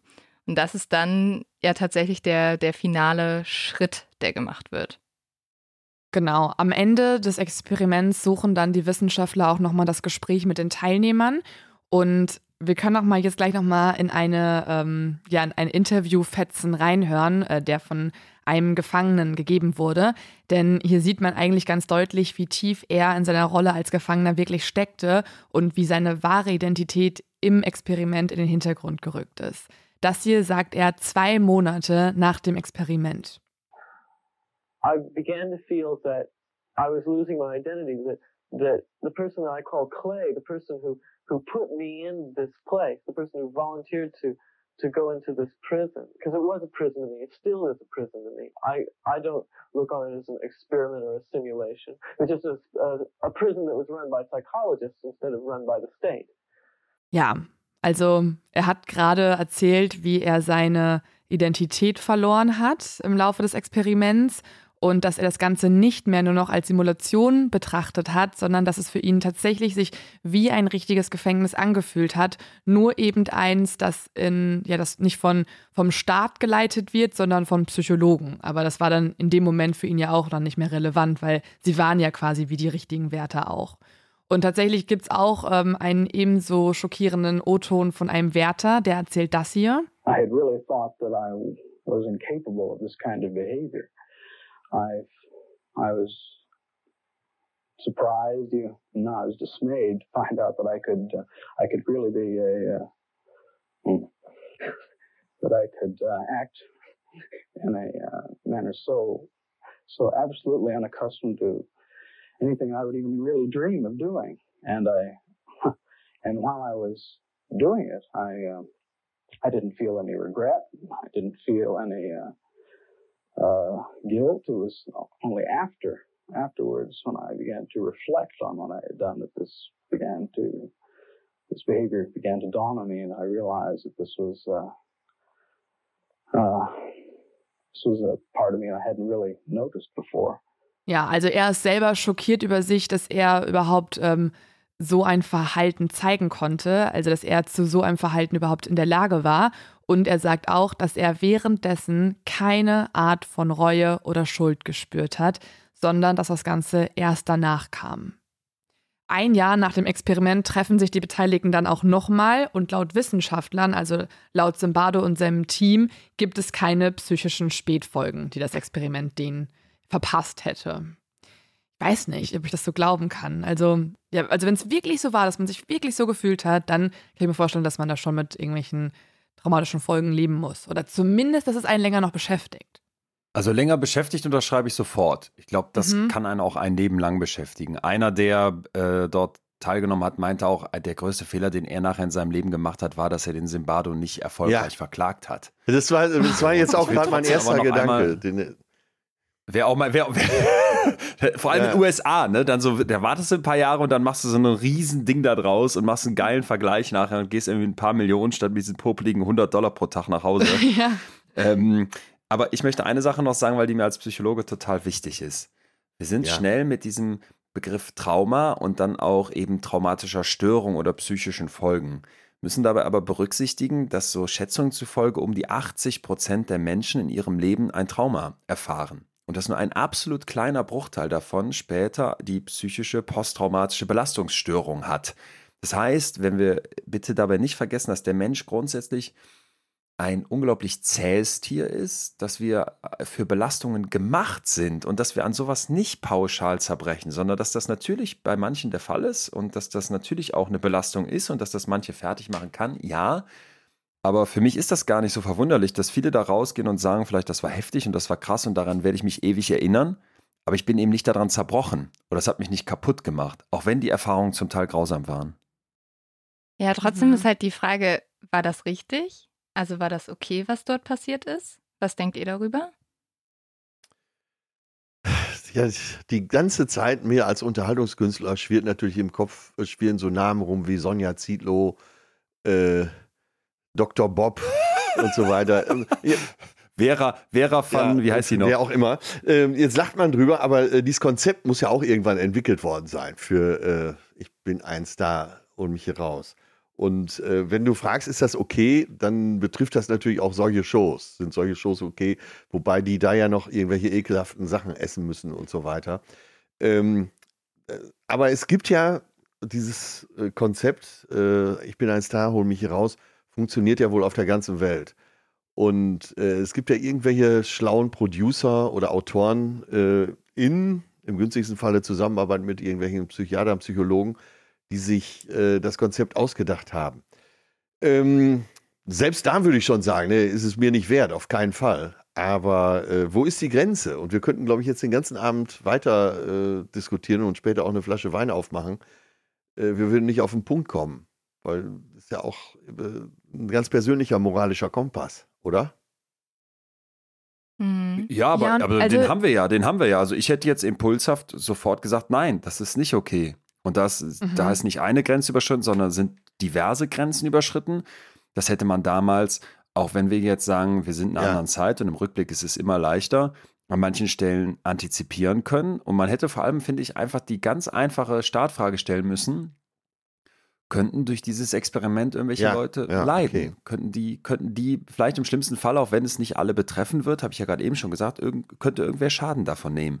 Und da muss man schon sagen, was, was ist dann der Wert des Ganzen? Und wenn man sich jetzt noch anguckt, wie schlampig und falsch dieses Experiment zum Teil gemacht wurde, ich sagte ja gleich noch an ein paar Stellen gerne was zu, dann ist für mich ganz klar, nein, das war Was überhaupt war die, nicht okay. oder was ist die schlimmste So. Studie, Ich- von der du Kenntnis hast, äh, sagen wir mal, in den letzten Jahren, wo du sagen würdest, äh, das ging schon zu weit? Was ist denn diese Studie mit den Ja. Affenbabys? Wo den. Harry Harlow, da hat man Mhm. kleine Affenbabys von ihren Müttern entfernt und, und in Käfige gesetzt und dann halt eben wollte mal gucken, ob die auf eine Stoffmutter gehen oder auf ein Drahtgestell. Mal ganz vereinfacht gesagt. Das ist grausam, wenn man sich die Videos dazu anguckt, das Ja, ist unerträglich. Jetzt ähm, würde ich auch sagen, wie kann man sowas, kann man sowas Tieren antun, Affen antun, die uns, die ja ganz bewusst ausgewählt werden, weil sie uns ähnlich sind. Jetzt dürfen wir dabei, finde ich, aber nie vergessen, Thema, was ist grausam? Ja, was wird mit anderen Tieren gemacht? Wie werden Schweine durch Europa gekarrt und dann umgebracht, damit wir die essen können? Wie, wird, wie werden vielleicht andere Affen gehalten, um irgendwelche Kosmetika zu testen? Also, ich weiß halt einfach, dass wir mittlerweile bei den, bei den korrekt durchgeführten Studien sind sehr hohe ethische Ansprüche, da wird auf ganz, ganz viel geachtet und ich muss jetzt echt muss jetzt echt grübeln, was, was, was da noch, was mir da einfallen würde. Ich erinnere mich an ein Gespräch mit einem Professor von der Ruhr-Uni Bochum. Da wollten die mal sehen, was würde passieren, wenn junge Menschen mehr Social Media nutzen. Was hat das für Ja. psychische Folgen? Und da meinten die, weil wir schon wussten aus vielen Korrelationsstudien, dass das echt nicht gut ist, haben wir das nicht gemacht. Das war ethisch nicht vertretbar, dass wir sagen, mach mal ein bisschen mehr Social Media. Was haben die dann anstattdessen gemacht? Und da wird auch klar, wie man Experimente designen kann. Die haben eben der einen Gruppe gesagt, mach mal weniger. Und konnten dann zeigen, bei denen, die weniger Social Media machen, da Ah, wird es einfach ja. viel besser. Und das war, das Mhm. war eben so ein Punkt, ne? Weil ich finde, auch dieses Experiment hier, das hätte man ja mit bestimmten Umstellungen Mhm. und äh, eben auch mit ein paar anderen Parametern auch testen können und vielleicht auch viel kontrollierter testen können. Ist es die Situation oder ist es die Disposition? Ist es also deine Persönlichkeit, womit du als Disposition auf die Welt kommst oder zumindest in Teilen auf die Welt kommst? Oder ist es die Situation, die dich dazu macht?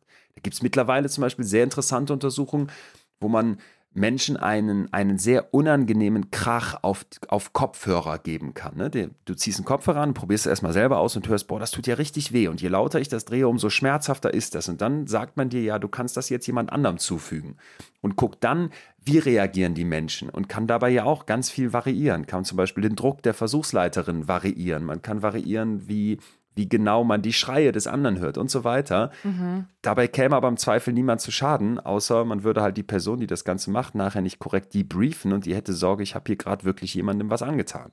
So, also für mich ganz klar rote Linie überschritten.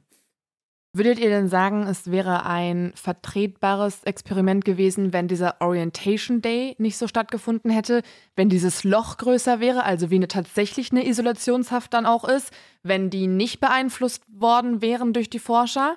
Also wenn die Fehler nicht enthalten wären, würdet ihr es Aber dann du lotest da gerade die Grenze aus. Und äh, das meine ich ja, dass es immer auch vom Mhm. persönlichen Kompass abhängt. Einen Gag kann ich mir natürlich jetzt nicht verkneifen, weil äh, Leon eben von der Ruhr-Uni in Bochum gesprochen hat. Ist das noch, äh, wenn du jemals an der Uni in Bochum warst, da fragst du dich ja auch, wo endet menschliches Leben? Ja, und ist, ist, ist, das, ist die Ruhr-Uni nicht schon ein Psychoexperiment? Da ist die Grenze für dich, Atze, ne? Ja, absolut. Ich weiß gar nicht, hier am Ende, Leon, du wolltest ja da, hattest da ja auch nochmal ein bisschen dir Ja. das angeguckt. Was für eine Erkenntnis gab es überhaupt? Also haben wir ein Ergebnis gehabt? Also der Simbardo präsentiert jetzt natürlich ganz stolz, dass das Ganze ja ein Beweis für diesen situativen Faktor ist. Die Situation macht den Menschen dann zum Bösen. Da kommen sehr gleiche Typen, die werden per Münzwurf aufgeteilt, manche werden Wärter, manche werden Gefangene. Und wir sehen nach kürzester Zeit macht diese Situation des Gefängnisses, die Situation dieser Rollen, macht aus den Wärtern grausame Menschen, schafft das Böse. Lucifer-Effekt. Das ist eine runde Story, das erzählt sich super. Das wirkt dann so, als hätte man das da mit diesem Experiment belegt. Gehen wir aber nochmal rein. Wir hatten ganz am Anfang diese Zeitungsannonce. Männliche Studenten gesucht für ein Gefängnisexperiment. Lynn, du hast gesagt, manche werden sich vielleicht melden aus Geldgründen. Andere wittern vielleicht schon, okay, geil, ein Gefängnisexperiment. Findet hier nicht ein sogenannter Self-Selection Bias statt, also eine Selbstselektion. Da macht nicht jeder mit, sondern nur bestimmte Leute. Dann gab es Kritik an diesen Fragebögen, die vorher ausgeteilt wurden, dass die eben viel zu oberflächlich nur die Persönlichkeit von diesen Menschen abgefragt haben und man eben nicht zeigen konnte, ey, bringen die nicht doch viel mehr Disposition, zum Beispiel zu Gewaltbereitschaft oder auch zu Hierarchieinteresse mit, als, als man das nachher berücksichtigt hat in diesen Auswertungen dieser, dieser ganzen Untersuchung, will ich es schon fast nicht mehr nennen, denn es geht noch weiter. Man hat hier ja ganz, ganz, ganz viel Material im Prinzip gehabt, das habt ihr auch schon gesagt, aber von den 150 Stunden des Experiments sind weniger als 15 Prozent aufgezeichnet worden. Am dritten Tag gab es überhaupt keine gesammelten Daten. Und da gibt es auch Berichte, wo beschrieben wird, der Bias ist im Prinzip noch stärker, weil man hat versucht, besonders die Szenen zu filmen, die krass sind, die dramaturgisch sind, die ungewöhnlich sind, wo eben so ein Aufstand stattfindet, wo die Wärter vielleicht was Krasses in die Kamera sagen. Man hat das ja auch versucht zu provozieren. Das heißt, wir gehen hier völlig unwissenschaftlich vor und da kommt jetzt noch ein ganz, ganz wichtiger weiterer Punkt. Das Ergebnis steht schon vorher fest. Dieser Simbardo hat im Prinzip die ganzen Ideen und das Ganze, was er dann auch später dazu präsentieren möchte, äh, zumindest in Teilen, schon vorher aufgeschrieben. Und das ist eben das Unwissenschaftlichste, was man machen kann. Ein Wissenschaftler würde normalerweise sagen, ich baue eine Hypothese auf, also ich stelle eine Hypothese auf, geleitet aus einer Theorie. Das hätte er ja vielleicht noch gemacht, nämlich ist es jetzt die Disposition oder ist es die Situation? Und dann mache ich ein Experiment, um zu gucken, wo, wo geht es eher hin? Mal vereinfacht gesagt. Und der sagt, nee, ich habe das Ergebnis schon, jetzt mache ich ein Experiment und tue alles in dem Experiment, damit meine Hypothese bestätigt wird.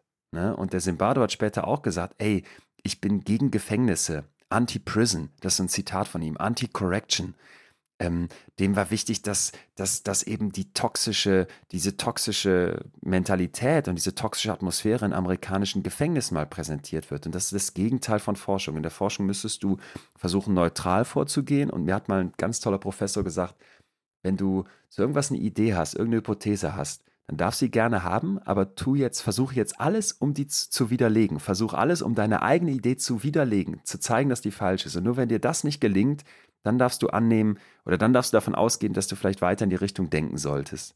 Und das ist halt eben hier auch falsch gelaufen. Und ich denke mir dann so zusammengenommen, lässt sich hier eine super geile Story erzählen. Es verrät angeblich ja. ganz viel über das Menschsein, aber es ist methodisch so falsch, dass ich da kaum von Experiment oder Wissenschaft sprechen möchte. Aber wie erklärst du dir, dass äh, Zimbardo auch Jahrzehnte später, auch bei den Abu Ghraib-Prozessen, immer noch als Experte äh, ja, im Fernsehen aufgetreten ist, äh, Essays verfasst hat. Er hatte eine eigene 20.15 Uhr Show. Ja, und ne? er gehörte ja über Jahrzehnte äh, zu den einflussreichsten Psychologen der Welt. Also, das, was wir heute hier aufgedröselt haben, ganz viel von dem, was ich gerade an Kritik auch angebracht habe, ist aus den letzten Jahren. Zum Teil ja. von 2019, zum Teil auch noch später. Wo du einfach merkst, das finde ich eben, deswegen ist dieses Experiment auch so spannend, deswegen hat das auch so eine Wucht das Ding haut unglaublich einen raus über das Menschsein. Das, das bestätigt vielleicht bestimmte Annahmen, die wir so im Kopf haben und macht es am Ende dann doch, ja, vielleicht zu einfach. Und ich denke mir persönlich, bei solchen Geschichten ist es oft so, und das ist trauriger an Forschung, die, die findet erst dann den Weg in die Öffentlichkeit, die wird erst dann wahrgenommen, die kriegt erst dann richtig, richtig Wirkmächtigkeit, wenn sie einfach ist, wenn sie sich guten Überschriften zusammenfassen lässt, wenn viele Leute denken, ah, da habe ich mal eine Bestätigung für das, was ich schon immer geglaubt habe, ne? Und, und das ist eben ein riesiges Problem. Ich möchte aber noch eine Sache dem Simbardo hier auch nicht, nicht nur zugutehalten, sondern finde das wirklich ganz, ganz wichtig auch. Er beschreibt eben später das nochmal etwas komplexer und sagt, wir haben die Situation, die ein menschliches Verhalten mitbestimmt. Wir haben eine Disposition und wir haben ein System, ein Machtsystem. Und wenn wir uns jetzt überlegen, was die Psychologie nämlich gerne macht, dass sie sagt, es ist nicht nur ein Faktor, es ist nicht einfach nur die Gefängnissituation, sondern vielleicht sind da auch Typen hingegangen, die schon so einen bestimmten Charaktereigenschaft mitbringen. Vielleicht waren dort vor Ort auch nicht alle so gleich. Wir haben ja eben diesen John Wayne-Typen gehört, diesen Assi-Wärter, der dann noch den Fuß auf den Rücken stellt. Die haben also unterschiedliche Dispositionen, die noch eine Rolle spielen. Und wir haben am Ende auch ein System, ein Machtsystem, wo da ein Professor steht, wo wir im Rahmen von der Uni sind wo ich vielleicht als jemand, der nicht viel Geld hat, weiß, ich muss hier bis zum Ende mitmachen. Das ist ja auch ein Teil von einem System, von einem größeren Ganzen. Und das alles zusammen, das bestimmt dann am Ende, ob ein Mensch böse wird oder nicht. Oder das macht vielleicht auch eine Tür auf, die, die ich super spannend finde, wo mich eure Meinung interessieren würde. Ja, wie viel Eigenverantwortung habe ich jetzt? Wenn ich höre, bestimmte Dispositionen hast du, kannst vielleicht nichts für. Es gibt ein System, in dem du lebst, da kannst vielleicht auch nichts für. Und dann am Ende bleibt immer noch die Situation, die auch bestimmt, wie du dich verhältst. Also wie viel kann ich dann als Einzelner noch bestimmen? Ich finde, das kann man wieder so. Also ich finde, du, man sollte immer sagen, man hat eine gewisse Eigenverantwortung. Dafür sind wir Menschen einfach, wir haben, wir können frei denken und wir sollten auch frei denken. Man kann durchaus erklären, warum dann Menschen so handeln durch bestimmte Umstände. Aber wenn wir jetzt sagen, ein System und die Umstände entschuldigen immer, was du tust, dann machen wir ein Feld auf, das ich sehr schwierig finde, weil Total. ich äh, wünsche mir von uns als Menschheit und ich glaube, da sollte man auch versuchen, das nicht zu schwarz zu gehen, auch wenn wir uns halt genau in diesem Feld immer wieder beschäftigen, Leo und ich täglich mit True Crime, dass man sagt, generell hoffe ich von Menschen, dass sie in der Lage sind, sich auch gegen schwerste ähm, Widersätze und gegen schwerste Menschen, also auch wenn Menschen ihnen immer wieder widersprechen, dass sie trotzdem das Richtige tun, dass sie eine Moral haben, nach der mhm. sie handeln. Und es gibt ja Beispiele von Menschen, die genau das auch getan haben. Und ich glaube, das muss man sich halt immer wieder in den Kopf rufen. Man muss auch verstehen, es ist trotzdem nicht einfach und es gibt einen Grund, warum ich so agieren möchte. Aber es gibt ja auch immer stärkere und schwächere Persönlichkeiten. Und äh, speziell bei den Abu Ghraib-Prozessen war er ja dagegen, dass die äh, Beteiligten überhaupt verurteilt werden. Und er hat äh, gesagt, es viele, oder es gibt viele, nein, ich sage es umgekehrt, es gibt nur wenige Menschen, hat er gesagt, die dieser Versuchung widerstehen können, dieser Machtposition im Gefängnis. Ja, aber wo kommen wir dann als System hin, wenn wir dann sagen, das entschuldigt sich? Ja, absolut, absolut. Das ist, äh, nee, das ist, äh, ist falsch, auf jeden Fall. Aber es geht ja ähm, jetzt mal abgesehen von der Strafverfolgung darum, äh, ob man den Weg verstehen kann. Ja, und ich glaube, das ist ganz wichtig. Das ist ja auch was, was in der Strafverfolgung sehr lange nicht getan wurde. Also, dass man sich zum Beispiel auch Kriminelle gar nicht genau ja. angeschaut hat. Aber nur indem wir halt wirklich sagen, wir schauen uns das genauer an, wir gucken, was sind die Dinge, die dazu geführt haben, kann man es halt dann in Zukunft verhindern. Ich glaube, es ist ganz viel Training. Ich glaube, wenn ein Mensch in sich eher gebrochen ja. ist oder wenn man unter, mit irgendwas zu kämpfen hat, wenn man teilweise auch ein geringes ja, Selbstbewusstsein hat oder so, ich glaube, gerade dann ist es schwieriger, ähm, Anweisungen zu missachten.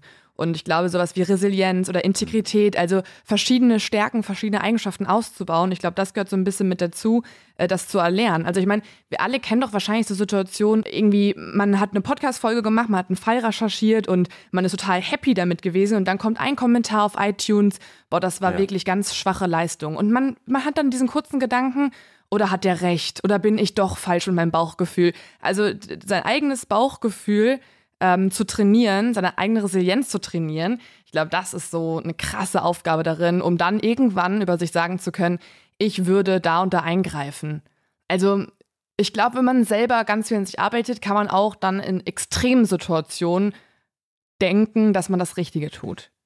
So, das ist ein bisschen mein Gefühl. Kann ich total nachvollziehen. Und wir haben ja eben auch gesagt, dies, dieser mhm. Kommentar beim im Netz, der dich dann so massiv einnimmt. Wir haben ja eben auch gesagt, wenn du dann da in der Gruppe stehst und da macht einer einen sexistischen Spruch, dann zu widersprechen. Ja, ja. so klein, ja. Das sind so in Anführungsstrichen ja. kleine Forderungen. Ne? Da kann man sich vorstellen, wie schwer das Große ist. Aber ich will auch immer die Geschichte nicht eben über die menschliche Psyche nicht falsch erzählt wissen. Und ich denke mir dann, so eine sowas wie das Stanford Prison Experiment, das, das zeigt halt, ja, okay, du bist es nicht schuld, es ist die Situation schuld. Und du kannst da nichts für. Und dann kann man sich darauf ausruhen. Wir haben jetzt aber heute ganz klar erkannt, das stimmt so nicht. In dem Stanford Prison Experiment, wo das als, als Idee herkommt oder mit herkommt, da ist so viel schiefgelaufen, da ist so viel anders gewesen, als das erst von dem Zimbardo erzählt wurde, als das in vielen Köpfen drin ist. Vielleicht ist Menschsein auch anders.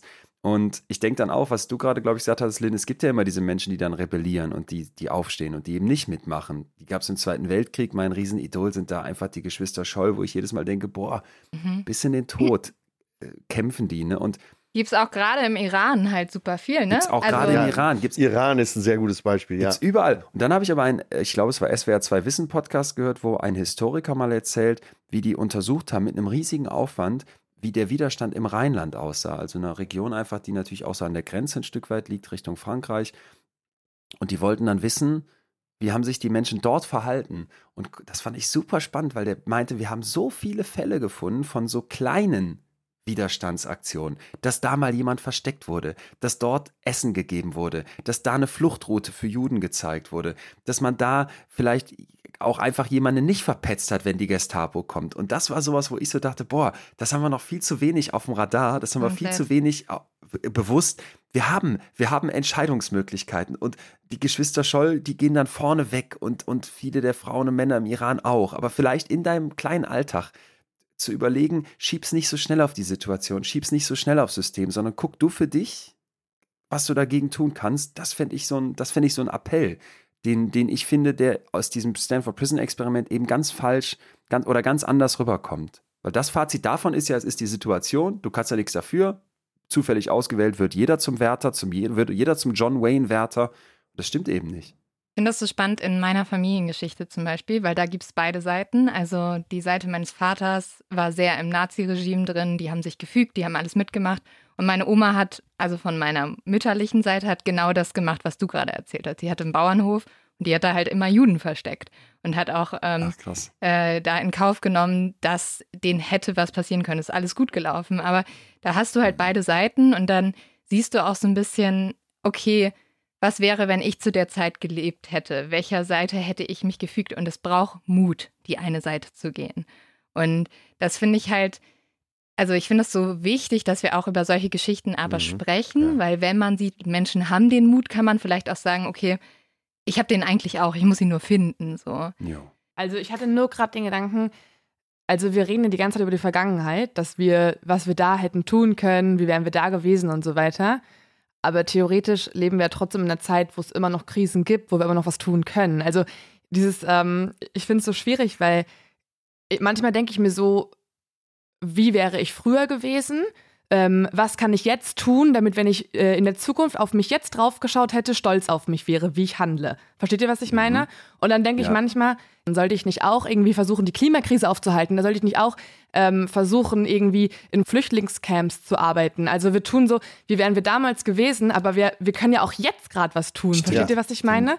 Also Total. dieses, ähm, äh, das manchmal ist finde ich so schwierig, weil ich, ich, ich, ich versuche jetzt auch irgendwie, ich, das ist mal mein Ziel, irgendwie mehr äh, auch in, in, in Tierschutzorganisationen zu helfen oder irgendwie auch im Klimaschutz oder so, weil es gibt ja die Krisen aktuell. Und wir könnten ja auch wie die Geschwister Scholl, klar, das ist ein ganz anderes Beispiel, aber wir könnten ja auch diese herausragende Rolle oder dieses, diese, diesen Aktivismus auch heutzutage zeigen. Das muss ja nicht in der Vergangenheit oder das muss ja nicht in diesen, dieser Art von Konstrukt stattfinden, dass es eine Gesellschaftsgruppe gibt, die eine andere Gesellschaftsgruppe unterdrückt. Es gibt ja genauso gut aktuelle Krisen, wo man sich äh, irgendwie engagieren kann. Das ist so ein bisschen ähm, mein Gedanke, wenn man so theoretisch darüber nachdenkt, muss man ja auch immer seine aktuelle Rolle hinterfragen. Tut man gerade was? Versteht ihr? Ja, und Ja. auch das, was eben nochmal zur Sprache kam, Hundertprozentig. ähm, diese Zivilcourage. Ähm, das äh, eben, dass man nicht in so einer äh, Komfortzone verharrt, gerade auch im Alltag, wenn wir es jetzt so aufs Kleinste runterbrechen und wir wollen es ja klein haben, jetzt zum Schluss hier im Fazit, dass man eben, ähm, ja, wenn man Unrecht verspürt, irgendwo sich überwindet und äh, dagegen steht. Ich finde, das ist ein schönes Schlusswort eigentlich. Ähm, wir haben am Ende bei uns im Podcast immer noch so einen Leos Tipp. Also ähm, normalerweise macht Leo den und gibt immer irgendwie noch was auf den Weg, wo sie sagt, ah, das hat mich besonders berührt, das fand ich spannend oder einfach lustig und habe ich in Meistens den letzten Wochen Netflix-Serie. ja, meistens eine Ja. Netflix-Serie. Ähm, ich würde das diesmal an, an euch beide abgeben. Habt ihr irgendwas, was ihr sagt, hey, das sollte man sich mal anschauen, anhören? Ich habe hier passend zum Thema einen ganz tollen Filmtipp, den habe ich mir vor einer Stunde schon aufgeschrieben. Und zwar heißt der Road to Guantanamo. Kann ich euch dreien erst schon mal sehr ans Herz legen. Road to Guantanamo. Es geht um drei äh, Londoner Jugendliche, die pakistanische Wurzeln haben. Die sind eingeladen nach Pakistan auf eine Hochzeit und überlegen sich, ach, wir fahren da mal hin. Wir sprechen zwar kein äh, Urdu oder Farsi, aber äh, die anderen Cousins und Cousinen mal zu sehen, ist ja ganz lustig. Und dann heißt es, äh, wir gehen heute mal kurz über die Grenze nach Afghanistan und wollen mal gucken, was da so los ist. Dann werden die äh, gefangen genommen und landen in Okay. Guantanamo. Und das, und das ist ein Spannend. wahrer Fall. Da läuft es mir Mhm. eiskalt gerade mal wieder den Rücken Krass. runter. Äh, Krass. also mein Tipp heute, Road to Guantanamo. Atzes Tipp. Atzes Tipp zum Schluss und vielleicht, ähm, ich habe keinen Tipp, sondern wollte noch auflösen, was denn mit dem Zimbardo heute ist, weil das, glaube ich, Oh auch ja. noch ein ganz wichtiger Das war der größte Punkt ist. Cliffhanger. Das war der größte Cliffhanger. Nein, Der dein Traum war der also- größte Cliffhanger. Aber erzähl erst den Manu. Äh, meinem Hinterkopf rumort ist, was für ein Teil ich von dem Traum noch erzählen könnte. Nee, erstmal der Zimbardo, also der ist mittlerweile 89 Jahre alt und hat dann auch mit diesem Journalisten Ben Bloom, den wir eben schon hatten, der viel, viel, viel Kritik da ausgegraben und zusammengetragen hat, gesprochen. Und der sagt, mh, die Menschen können heute sagen, was sie wollen über dieses Experiment, aber es ist eben eine der berühmtesten Studien bis zu diesem Punkt. Und es gibt eigentlich keine Studie, über die Menschen 50 Jahre später noch reden. Und dieses Experiment hat mittlerweile ein Eigenleben entwickelt. Die Verteidigung des Experiments ist seine Langlebigkeit. Da tue ich mir an vielen Punkten mit schwer. Also ich sehe es anders. Es gab auch andere Experimente, über die man Jahre später noch spricht. Es gibt viel, viel besser gemachte Experimente vor allem und es gibt viel besser gemachte Studien. Da würde ich ihm also definitiv widersprechen. Die Langlebigkeit oder die Verteidigung von einem Experiment kann eigentlich, können eigentlich nur wissenschaftliche Argumente sein, Wiederholungen sein, mit gute Methodik sein. Da hat er Mhm. nichts. Also die Langlebigkeit von der Geschichte ist für mich auch kein Punkt. Ich finde aber trotzdem, wir müssen ein Stück weit versöhnlich mit ihm zum Schluss sein. Denn er hat eine, eine Schüchternheitsklinik in Palo Alto errichtet, 1975, Ja, ja. und hat gesagt, das ist eigentlich, also eine Schüchternheitsklinik, Atze freut sich schon, wer bei uns in den Folgen mal reinhört, der weiß, dass Atze früher sehr, sehr, sehr, sehr, sehr schüchtern war, ganz anders als die, als die Bühnenperson, die wir vielleicht alle kennen von, von RTL oder so. Und er sagt, das war eigentlich seine wichtigste Arbeit. Und dann fragt dieser Journalist ihn, ja, und, und macht, äh, ärgert sich jetzt irgendwie, dass diese Gefängnisstudie aber das ist, was dein Erbe sein wird. Und dann meint er, ähm, ja, ob es vielleicht einen Teil in ihm gäbe, der sich wünschen würde, dass die Stanford Prison Experiment nicht sein Erbe wäre. Und dann sagt er, ja, ganz sicher, ganz klar. Denn diese, diese Schüchternheitsklinik, die war eigentlich das Positive. Das Gefängnisexperiment ist was Negatives oder ist der negative Teil daran ist, dass ich jetzt Dr. Evil bin. Der Doktor des Mhm. Bösen. Ich habe diese Evil Situation, diese böse Situation kreiert. Und das fand ich, ne, da habe ich so gedacht, das darf man sich dann auch nicht so einfach machen, einen Forscher oder einen Menschen jetzt auf so eine Sache runterzubrechen. Der hat in seinem Leben noch ganz andere Sachen gemacht. Es gab diese sechs Tage, ein, wie ich finde, völlig ethisch unkorrektes, schlechtes Experiment. Aber guck mal, wir reden Jahr, Jahrzehnte später noch drüber. Es macht was mit uns. Wir, wir fangen an zu diskutieren und, und er hat auch noch andere Sachen gemacht. So zumindest als, als Angebot der Versöhnung. Vielleicht machen wir dann nochmal irgendwann eine Fortsetzung und sprechen über die Schüchternheitsklinik. Dann reden wir eine Folge positiv über ihn. Irgendwann, wir machen nochmal ein zweites Ja, gut. Crossover. Nach dieser Folge muss ich echt sagen, die spannendste Person in diesem Experiment ist wirklich Simbabwe. Ja, also ja, wenn man stimmt. eigentlich über Stimmt, dieses das stimmt. Experiment sprechen sollte und das Stimmt. diskutieren sollte, sollte man Simbardo diskutieren. Also Ja, liebe ja. Psychologiestudenten, bitte eine Masterarbeit darüber und die könnt ihr uns dann schicken. Gibt's 100% ganz viele schon. 100 Prozent. Ja. ja. So, Leon, es ist Traumzeit. So, dann Feierabend, ne? Ich, Alle, ich, die den Podcast nur hören und nicht Ja. sehen können, Leon denkt gerade sehr angestrengt nach. Beide Hände waren am Kopf. er Man wird hat auch gesehen, rot. wie es Er in vor seiner Brust zittert. hin und her. Wir, wir, lassen, wir lassen dich davon mit so einem mit einem ganz kleinen, also du kannst uns einen ganz kleinen Ausschnitt sagen. Es kann auch sein, es gab nur, es gab nur grüne, äh, pinke Bäume oder so.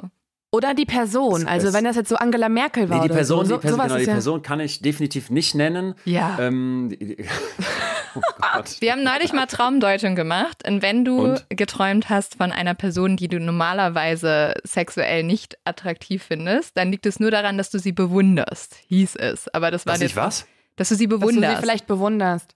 ja. Oh Gott. Oder dass Oh du ihren sozialen Rang bewunderst. Also wenn du jetzt tatsächlich mit Oh Angela Gott. Merkel geschlafen hast im Traum, dann findest du es vielleicht einfach auch attraktiv, halt wie Macht und so weiter. Also an das, Leuten. äh, für, für mich ist äh, relativ klar, dass mein Name Ja, jetzt definitiv. Und korrigier mich. Du, du bist so medienerfahren, egal was ich jetzt sage, es kann, kann eigentlich nur sehr schräg rüberkommen. Ja, es hatte, es hatte was mit Erotik zu tun, ich glaube, das kann ich sagen. Und ähm, ich habe mich sehr unwohl gefühlt. Ich habe mich persönlich selber sehr unwohl gefühlt. Und dann wo wollte ich schnell wach werden und wurde dann wach und dachte, ach du Scheiße, wie kannst du sowas überhaupt träumen? Es war, oh, es war einfach, war einfach sehr unangenehm. Oh So, je, und ich, will das, ich will das vergessen. Jetzt hört auf, das zu deuteln. Jetzt Also, hört auf, das wieder in mein Gedächtnis zu rufen. Ich habe das schon ganz weit verdrängt. Du Okay. hast das selber angesprochen. Also das ist alles auch Ja, ein bisschen stimmt, eigene Schuld. leid. Aber äh, wir haben ja ganz am Anfang, an das ist vielleicht ein selbst. ganz schöner Bogen. Ja, das ist ein ganz schöner Bogen. Wir haben am Anfang ja gesagt, früher haben wir noch auch getrunken während der Folgen. Wir machen noch mal ein Crossover, einen zweiten Teil. Da reden wir über die Schüchternheitsklinik und äh, füllen dich ab. Und dann haben wir doch Das ist eine- alles das ist eine voll gute ein. Idee. Und dann erzählst Und du dann sitzen hoffentlich vom Traum. 100 Prozent. Und Atze, du hast einen Auftrag. Du musst es herausfinden bis dahin. Weil wenn er es uns nicht erzählt, erzählst du uns das. Ich schlafe heute Abend auf jeden Fall mit Licht im Flur. Ja. Besser ist es. Ah. Ihr Lieben, es war Ja. wirklich, es war uns ein Fest. Wir waren sehr, sehr gerne hier, auch wenn nicht getrunken wurde oder weil nicht getrunken wurde. Ähm, wir wir haben, haben das sehr genossen. Ich habe am Anfang gesagt, es ist auch so spannend mal zu sehen, wie sich andere vorbereiten, weil wir ja hier unsere beiden Dossiers irgendwie zusammengefügt haben. Und das war einfach super spannend zu sehen, wie detailliert und, und auch das. Ihr erzählt ja immer den Fall und das fand ich halt auch so, finde ich auch sowieso so faszinierend bei euren Folgen, dass ihr das so, so detailliert und präzise dann da habt und das ist einfach sehr, sehr schön, da so einzutauchen. Das hat wirklich, äh, wirklich Freude vielen, gemacht. Vielen Dank. Ja, uns auch. Ja, ebenfalls. Also es Ich ist cool, dass wir mal auch unterschiedliche Gedanken äh, mit reinbekommen haben und nicht nur uns gegenseitig mal zuhören müssen, auch mal anderen Leuten. Schön war's. Danke für alles. Bis ganz bald. Schön, ihr Lieben. Lebt wohl. Nein, bis bald. Tschüss, tschüss, tschüss. Ciao. Tschüss.